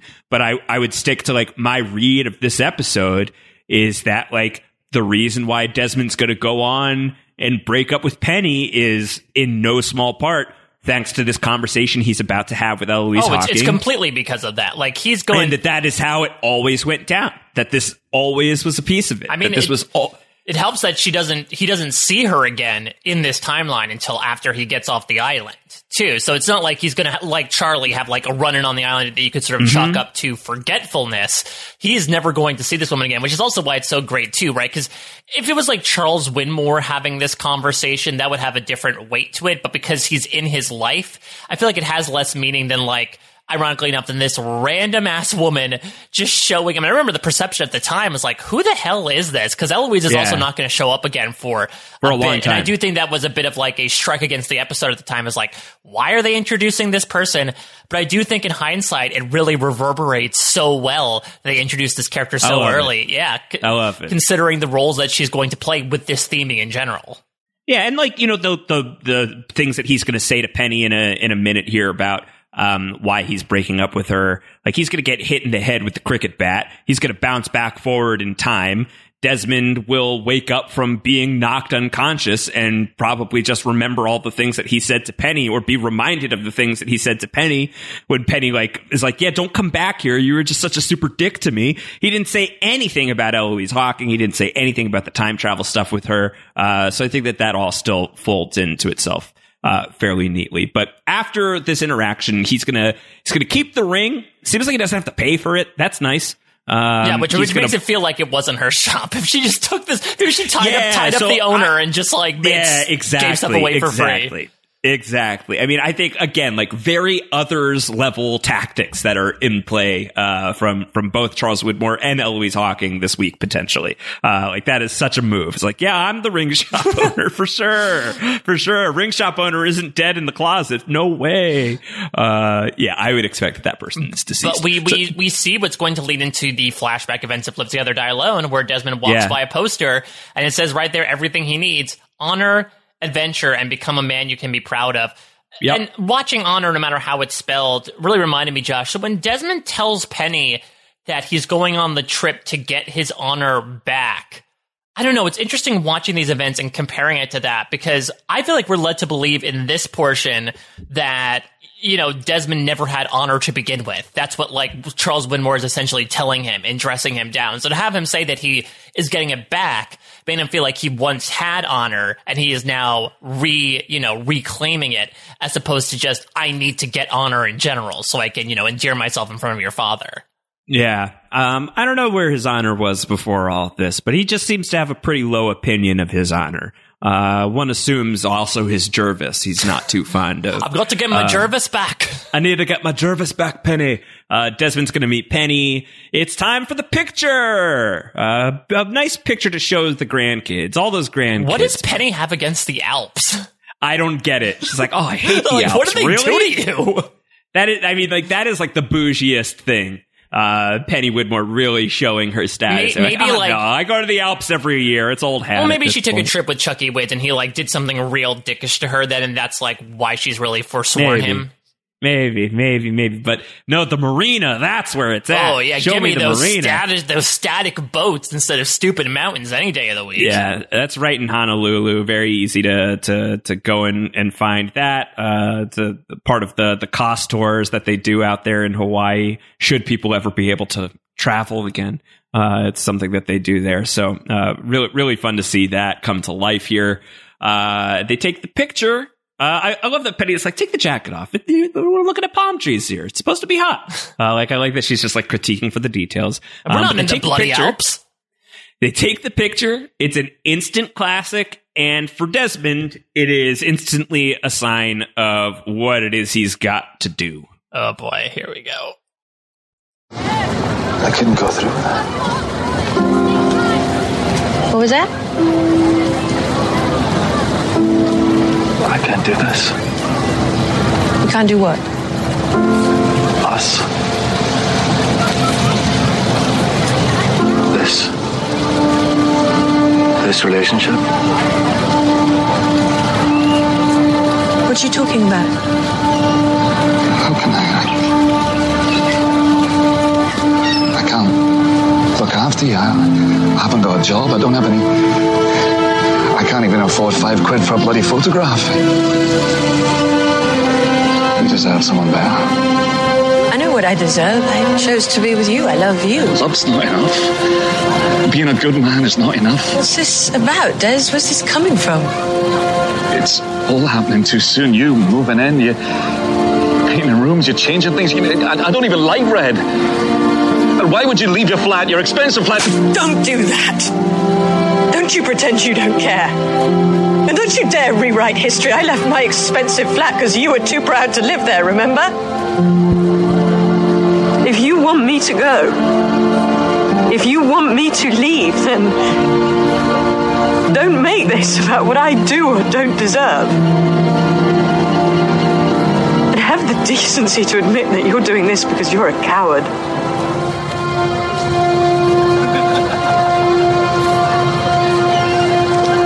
Sorry, Ben, but this.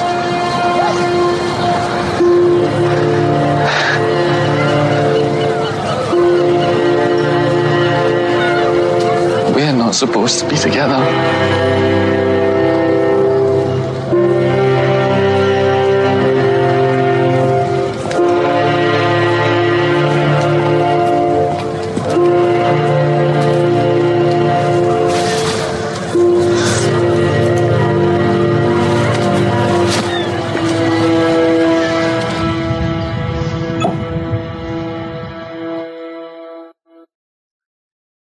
Believe Bill Bad Bill pa- CGI ring. Yeah, Bill Paxton's going to find that ring underwater a few years from now. Oh, too soon.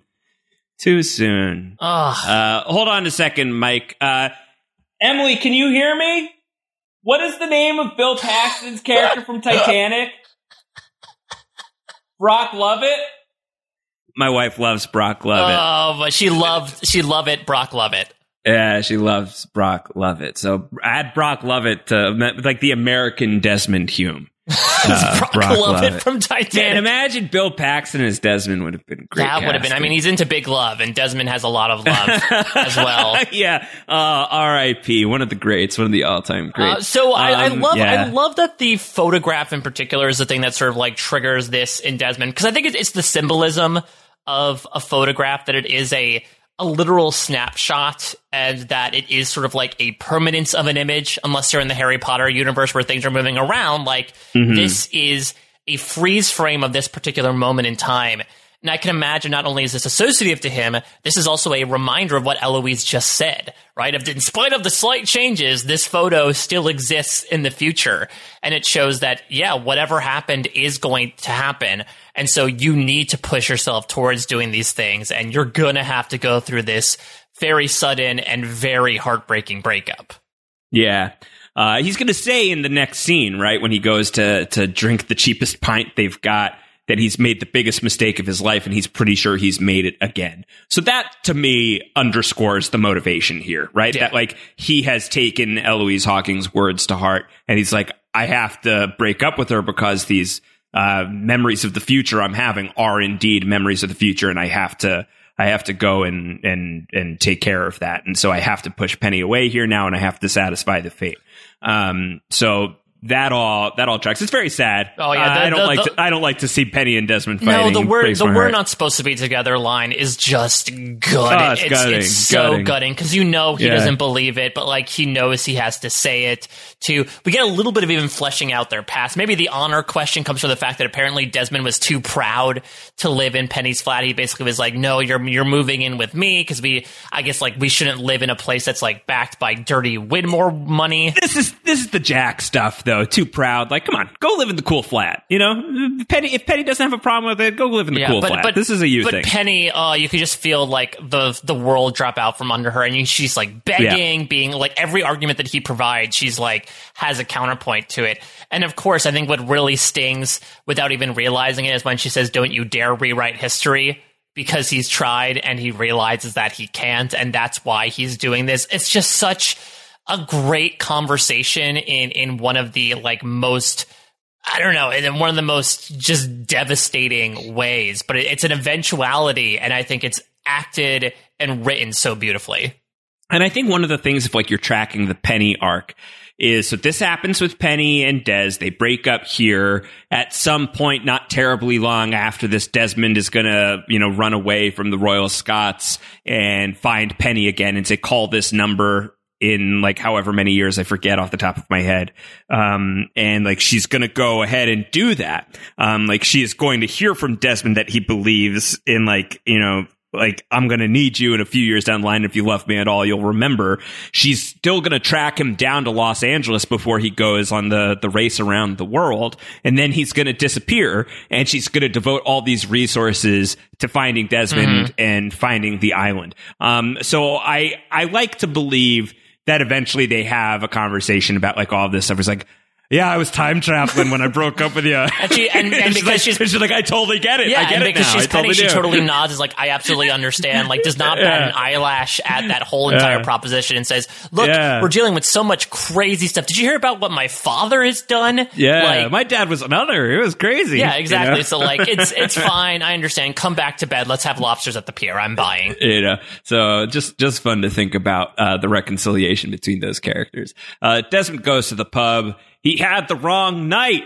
Uh, the music's back. It's the it's the game. Also, should note uh, this came our way from the great Jim Fells uh, that there's lots of Easter eggs in the soccer match, uh, that there's all these advertisements for Lost brands that are shown during the game, including one for Apollo bars, Oceanic, the Hanso Foundation. There's even an expose, Which is reference in there. weird because the show doesn't exist at this point. yeah, you know, well, they must have known that they were going towards it. Uh, Mr. Cluck's is in Unless there maybe there was as a well. show that previously existed called Expose, sort of like uh, the predecessor of this show was a, an NBC show called Lost that was sort of themed after The Amazing Race. There just happens to be another show called Mhm. Expose. Also in the bar, Desmond takes a look at the MacCutcheon and instead goes for quote unquote the cheapest, which I think is, is Yeah. like a show of that self self flagellation, Yeah, right? yeah, Of like I don't deserve, uh, you know, the expensive stuff, even though I'm going to be a great man and save the world. Like I'm I'm no good.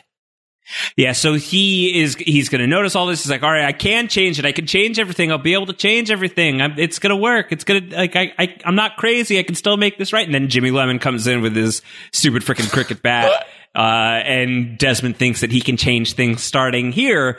But my, my read on it would be that Desmond's memory of Jimmy coming in with the cricket bat and knocking out the bartender is obscured by the fact that he's the one who got knocked out. yeah. He's like, oh, that's right. Like he goes in charging after the bartender, but Desmond's the one who takes the, or, the or do you think maybe this bartender is a real like MVP? He wakes Desmond up. He's like, "Oh my goodness, that guy came in and beat me up because he knew that Desmond would be so embarrassed to get hit by Jimmy Lennon's cricket bat." Yeah. that he's like, Yeah. "Oh, he came in and like really, you know, clobbered me," and so that's just stuck in Desmond's head the entire time. This Yeah, wrong it's po- information.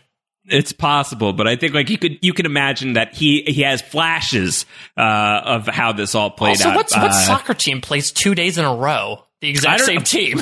Mike, we're about to get added over Yep. that for I sure. opened up that Pandora's box. Yup. I, I want to Nah. go back. I want to go back. Yeah, change it. Please change it. let me No, go we won't- back. We won't change it. So he gets knocked out. He wakes up in the jungle. He's naked. Hatch is gone. Finds the photo. I want to change it. I'll do it Uh, again. Let me go back. Again, like that, that gives me so many feels. Like he's just begging because he's like, I know I can make things right this time. Like I had Penny in my grasp after I thought I lost her for three years and I almost killed myself for her. I got to see her again. I know I can go back and do things. And he's just like begging, not begging in the way that like John Locke has done in the past in the you know uh, what do you what do you want me to do way ironically where Desmond meets John Locke in a manner of speaking but more so just like crying out to whatever powers that be had him flash in the first time of like please let me do this again it's almost like Yeah. the, the opposite of Scrooge actually it is Scrooge take me back oh spirits Yeah, but he's you know he's I he's stuck in this loop. This happens. This has to happen. This is constantly happening. Uh, this is you know this is something that is that is uh, a, a fixture in Desmond's life and a huge part of why he's here. And I think that's a great part of the tragedy of the character is uh, he's somebody who thinks he's not an honorable dude, and he is somebody who is constantly choosing. Um, a greater good than his own personal enjoyment. I, this is something that he's going to do a few times throughout the series. Uh, he's he's very much a heroic character. So when Charlie has called him a coward, yeah, it's understandably triggering, uh, which Yeah. is why he's beating the snot out of Charlie as we come back to that. But well, Hurley before that though, up. I will say we get a pretty awkward, not on the level of like the end of the 48 days, but actually like verging kind of close where like, I, I find this a bit unnecessary that we have to then do the montage of all the Desmond flashes of the lightning rod and everything. Just because I feel like you either put that in the previously on or you put that here. Don't do both. Uh, I feel like if they had just cut directly from that to Desmond choking Charlie, it would have been fine. doesn't bother me that much, but I, I, I totally get it. I think like at this point though, like now they're confirming that like yeah he's he's very special and all of this wasn't just some weird fever dream. This was all something that happened to Desmond. That he is you know he's unstuck in time to a certain degree. Yeah, and, and, Um, and so his violence immediately turns heartbreaking when we when we flash to the present, where Desmond then just starts breaking down, uh, taking his hands off of Charlie's neck and just muttering, "You can't change it." And it's clear he is Yeah. just so morose at this point because he feels utterly hopeless with the the path that he has been given. As Eloise said, you might not like it, but you have to take it. Uh, all right, so let's finish up the episode because this is about things you can't change. And one of the things I love about this episode is it's such an emotional mind f, um, but it ends with a a really scary cliffhanger. Certainly at the time, we were like, "Oh, what?" So let's let's play that whole scenario out to close this out. You're a good man, Charlie. I'm, I'm sorry I tried to strangle you, alright? Oh, fair play, mate. Here we go. Sorry I called you a coward. Aye, alright, pal. Desmond. You are going to tell me what happened to you.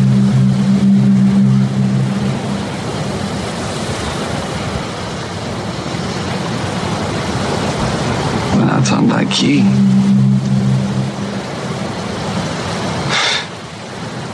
My life flashed before my eyes. And then I was back in the jungle. Still on this bloody island. But those flashes, Charlie. Those flashes, they didn't stop. So, you tell me you, saw a flash of Claire drowning this morning. That's how you knew how to save her. I wasn't saving Claire, Charlie. I was saving you.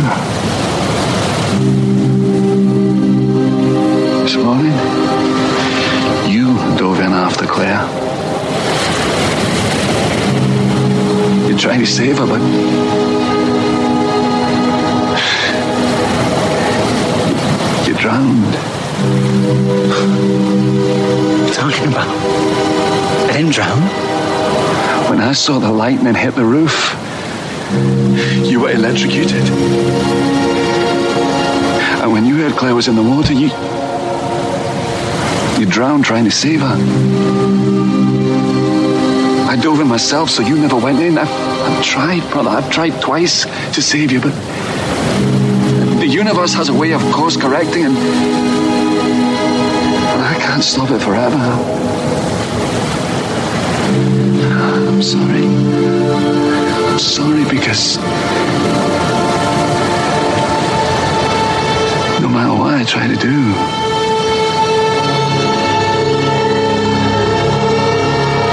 you're gonna die, Charlie. Yeah, wild. That's wild. Okay. Uh, iconic line. You're gonna die, Charlie. And and so I mentioned this previously on the last episode, but people who didn't follow Lost at the time, so this season we were told, you know, a major character is going to die. And we're not just talking like the tailies of it all. And outside of that, that really hadn't happened since, you know, Shannon, uh, I guess to a lesser extent, but really Boone, I think was the last time we had like a really weighty, impactful death. No offense to Shannon. And so I know I was thinking at the time, due to all the stuff that Desmond was doing and the way he was sort of talking, I thought it was going to be Claire, right? Because it was Yeah. Claire whose shelter was being protected by the lightning. It was Claire who was saved from drowning. And so it's almost like a swerve to know that Desmond's trying to save a character from dying. And then another swerve on top of that when you find out it wasn't Claire, it's Charlie. And Charlie Pace has officially been given the black spot. Yeah, he's been marked. Uh, and so it's like we're now at this point where uh, we'll we'll we'll get to it, you know, many weeks from now. Not not a terribly long time from now, but some weeks from now. Um, that we are in the the the final act of one Charlie Pace. Uh, and probably, even though it's you know horrible for the character, it's also sort of like the best thing that could have happened to the character. Yeah, well, especially, I mean, just look at the behavior from this episode, where even when Charlie brings Desmond back to his shelter, he's still like, yeah, you know, it's okay that you choked me, like I was being kind of an asshole, but also you're gonna tell me what happened. Like, she's Yeah. still playing hardball with him, and Desmond gives it to him straight, or, or as straight as he can. And I, God, Desmond is so guilt ridden here specifically that line i can't stop it forever. Like n- now you can imagine just the mental algebra that he's been doing this entire time where he essentially has not only been like doing his stuff but also now having to like babysit charlie to essentially make sure he doesn't walk over a cliff or like eat the wrong berries or something. He's been trying to delay the inevitable and it clearly has been weighing on him which is why he wails on charlie so much when the guy he's trying to protect calls him a coward Um, the ending of this episode is just so exciting. Uh, it's dreadful. Um, I think, you know, so we've had we had multiple people ask us the question of which episode is better, Flashes Before Your Eyes or The Constant, and I think the popular conventional wisdom is The Constant. Um, you know, The Constant is the episode that is often cited as the best episode of Lost. Um, I don't I don't really know that there's much we can do to settle that one way or the other. not Uh, not until we've seen the constant. I think. and, yeah, and even when we do, we're going to have been so removed from flashes before your eyes at that point that you know it'll it'll be hard to say. They're both going to get perfect scores from both of us. I think that that's pretty clear. Um, I would say, even though I I love the ending of the constant of uh, going to Faraday's notebook, and if anything goes wrong, Desmond will be my constant. Is a really like spooky final note to end on.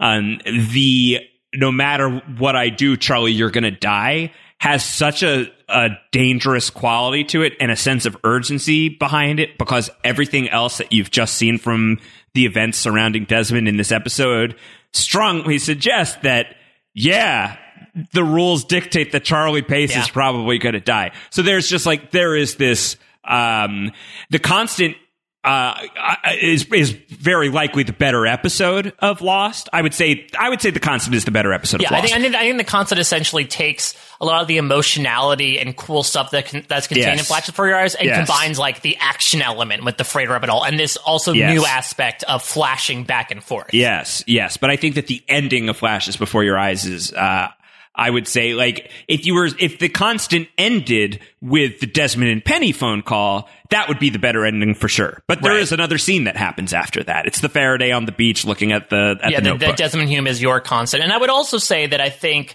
no matter if, with- if you if it ends with the Penny Desmond conversation anyway, this is by far the mo- the more impactful ending because this has now signed a death warrant impending for a character. Not only that, a character who was one of like the first three people to go on the first ever A team Yes. mission of the show. This is a major.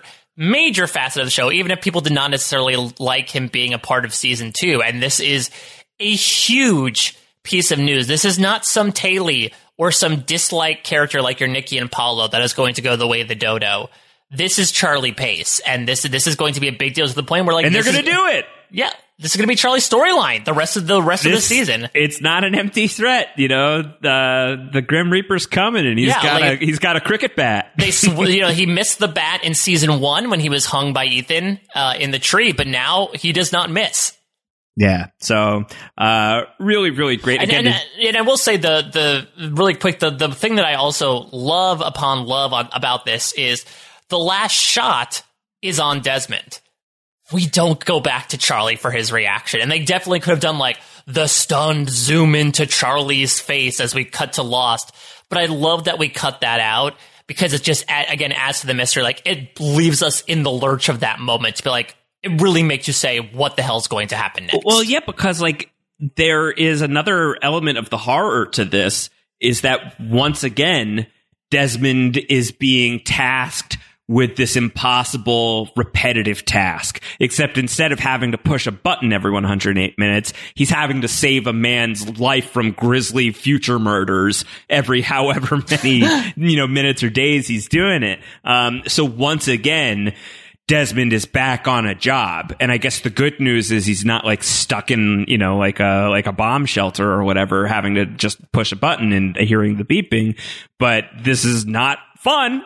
You know, No, he's not oh, well, making I- good money doing the Charlie protection thing. it is a sort of a weird would you rather. I, I wish I had asked this to Robin and Kiva last week when they had them on. Like, would you rather have the fate of a bunch of people you don't know in your hand or the fate of like one person you really do know in your hands? Like, does the personal association make it that much harder for Desmond as to like, hey, if you if you end up not pushing the button, a bunch of people a bunch of people will die, but it's nobody that you really know from like an emotional basis. Yeah. So, um, yeah, it, a great episode. Uh, again, just to do this a little bit out of order, uh, we could just do the, get the rankings out of the way. It's the best of the season. Uh, a, it's a 4.2 from me, 4.2 from Mike. It's a 4.1 from the audience. That's a very high score. Uh, it's a 4.16 and I'll be curious to see, um, how it compares to some of the other episodes this season. I expect it'll it'll obviously be very high, but I think that that's one of the these things about season three. Mike is yeah, there's some of like these episodes that are sort of you know sagging towards the bottom. We're gonna get to one next, next week. We'll get we'll get to arguably the worst episode of Lost next week. Um, but there's gonna be episodes like the man from Tallahassee or Yeah. the brig or the man behind the curtain, and of course through the looking glass, but also greatest hits. There are some episodes this season that are good. Flashes Before Your Eyes is absolutely one of them, and a very, uh, very comfortable current number one of season three, and very close uh, to you know the top spot overall so far, which is uh, pretty wild. Yeah, I mean, it's going to be a roller coaster because we're going to plummet to the bottom with Stranger in a Strange Land. Tricia Tanaka, which is one of those episodes that you and I have talked about many times, but I think is going to score some pretty high marks. Enter 7-7 and Par Avion might like middle out a bit. Then we get Man from Tallahassee, then Expose, Expose, which certainly has thoughts. So like, we're definitely in for a couple of other clunkers to middling episodes, but I think Flash, Flashes Before Your Eyes, as much as I love, you know, Cost of Living and Tale of Two Cities, this was the first episode, at least in season three, if not, again, as I mentioned, six and since Exodus, where I just sort of like said, wow, in response to the show, because it was something so audaciously done to break so much format right in the middle of the middle of their run that Yeah. they were able to do it so so well as well. It was a tightrope act, and they they crossed pretty darn seamlessly. You know, save a couple of things, but that being said, it wasn't enough to warrant a four point one for me. Just it, it is a perfect episode of Lost, and what it's able to do and be so unique, even from another episode like The Constant that echoes it in a different way, just sets it apart from the rest. Uh, let's do MVP LVPs before we close out here. Uh, very easy to give Desmond an MVP point this week. Yeah, let's double up on Desi here. All right, so two for Desmond. Uh, I'll give one to Eloise Hawking as well. Yeah, I'll give another one to her. Much like Richard Alpert last week, I think it's we're two for two so far, and like fantastic debuts for big characters. Really, in really season great. three. Yeah, and I, got to give one to Penny because Penny's just awesome. Yeah, Penny's great. Like again, she really did nothing wrong in this episode. She just like fell victim to circumstance. Uh, uh, LVP wise, you've got three to to hand out. And uh, two are going to Charles Widmore. Say what you want to about why he's doing it, but he is a dick. Yep, for sure, and I, I agree completely. So uh, have to give one to to Widmore as well. So he's getting three total this week. Yeah, which is uh, you know starting to put him down that these are going to be his first points in season three. I can't remember how many we gave him during Live Together, Die Alone. just one, just one. Okay, negative, so yeah. so he's slowly, you know, starting down that precipice. He's gonna it's gonna take him a long time to get down to the Anthony Coopers and Pickett's. We've got him on the show, in and out of the show for a very long time. So you know, I I expect he'll plummet. Yeah, uh, who are you? And you give you said you were before you're giving your Yeah, other yeah, red shoes dude, red, Red shoes, shoes dude. Yeah, uh, he dies. He dies. It's been a while since You know, if it really was the Wizard of Oz, Eloise would have taken uh, the red shoes and given them to Desmond, and Desmond would have gone off skipping down the road. yeah, true, true, true, true. All right, I, and I got added about this specifically saying don't give Charlie an LVP point because, like Ethan, he's an a hole, but he gets what he wants.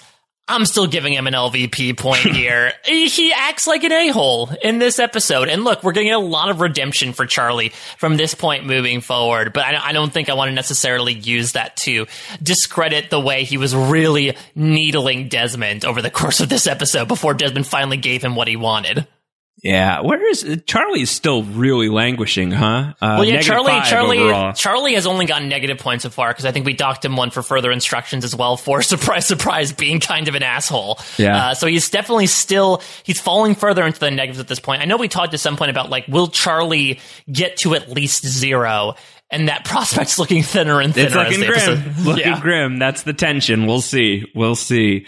Uh, so yeah, Desmond is now uh, our third place uh, for season three. Juliet's still in the lead with eight, then Sawyer with five, and Desmond with four.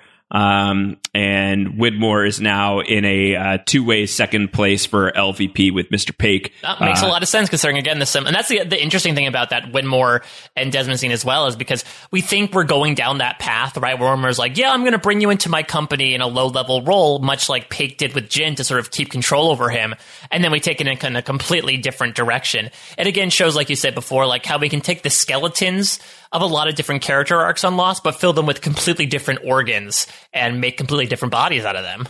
Um, next week, Mike, Stranger in a Strange Land, and we've been uh, it's been requested. Can we only give out LVPs next week? Sorry, that's not the game. Uh, we got to play within the rules. Uh, we've broken enough rules as we've gone along here on Down the Hatch. I think we'll play this one straight. But we're up to the Jack's Tattoos episode, Mike Bloom. It's happening. Oh boy, here we go. And it's tough because, like, you're like, well, Jack, finding out the origin of Jack's tattoos, at least we can find solace in what happens on the island.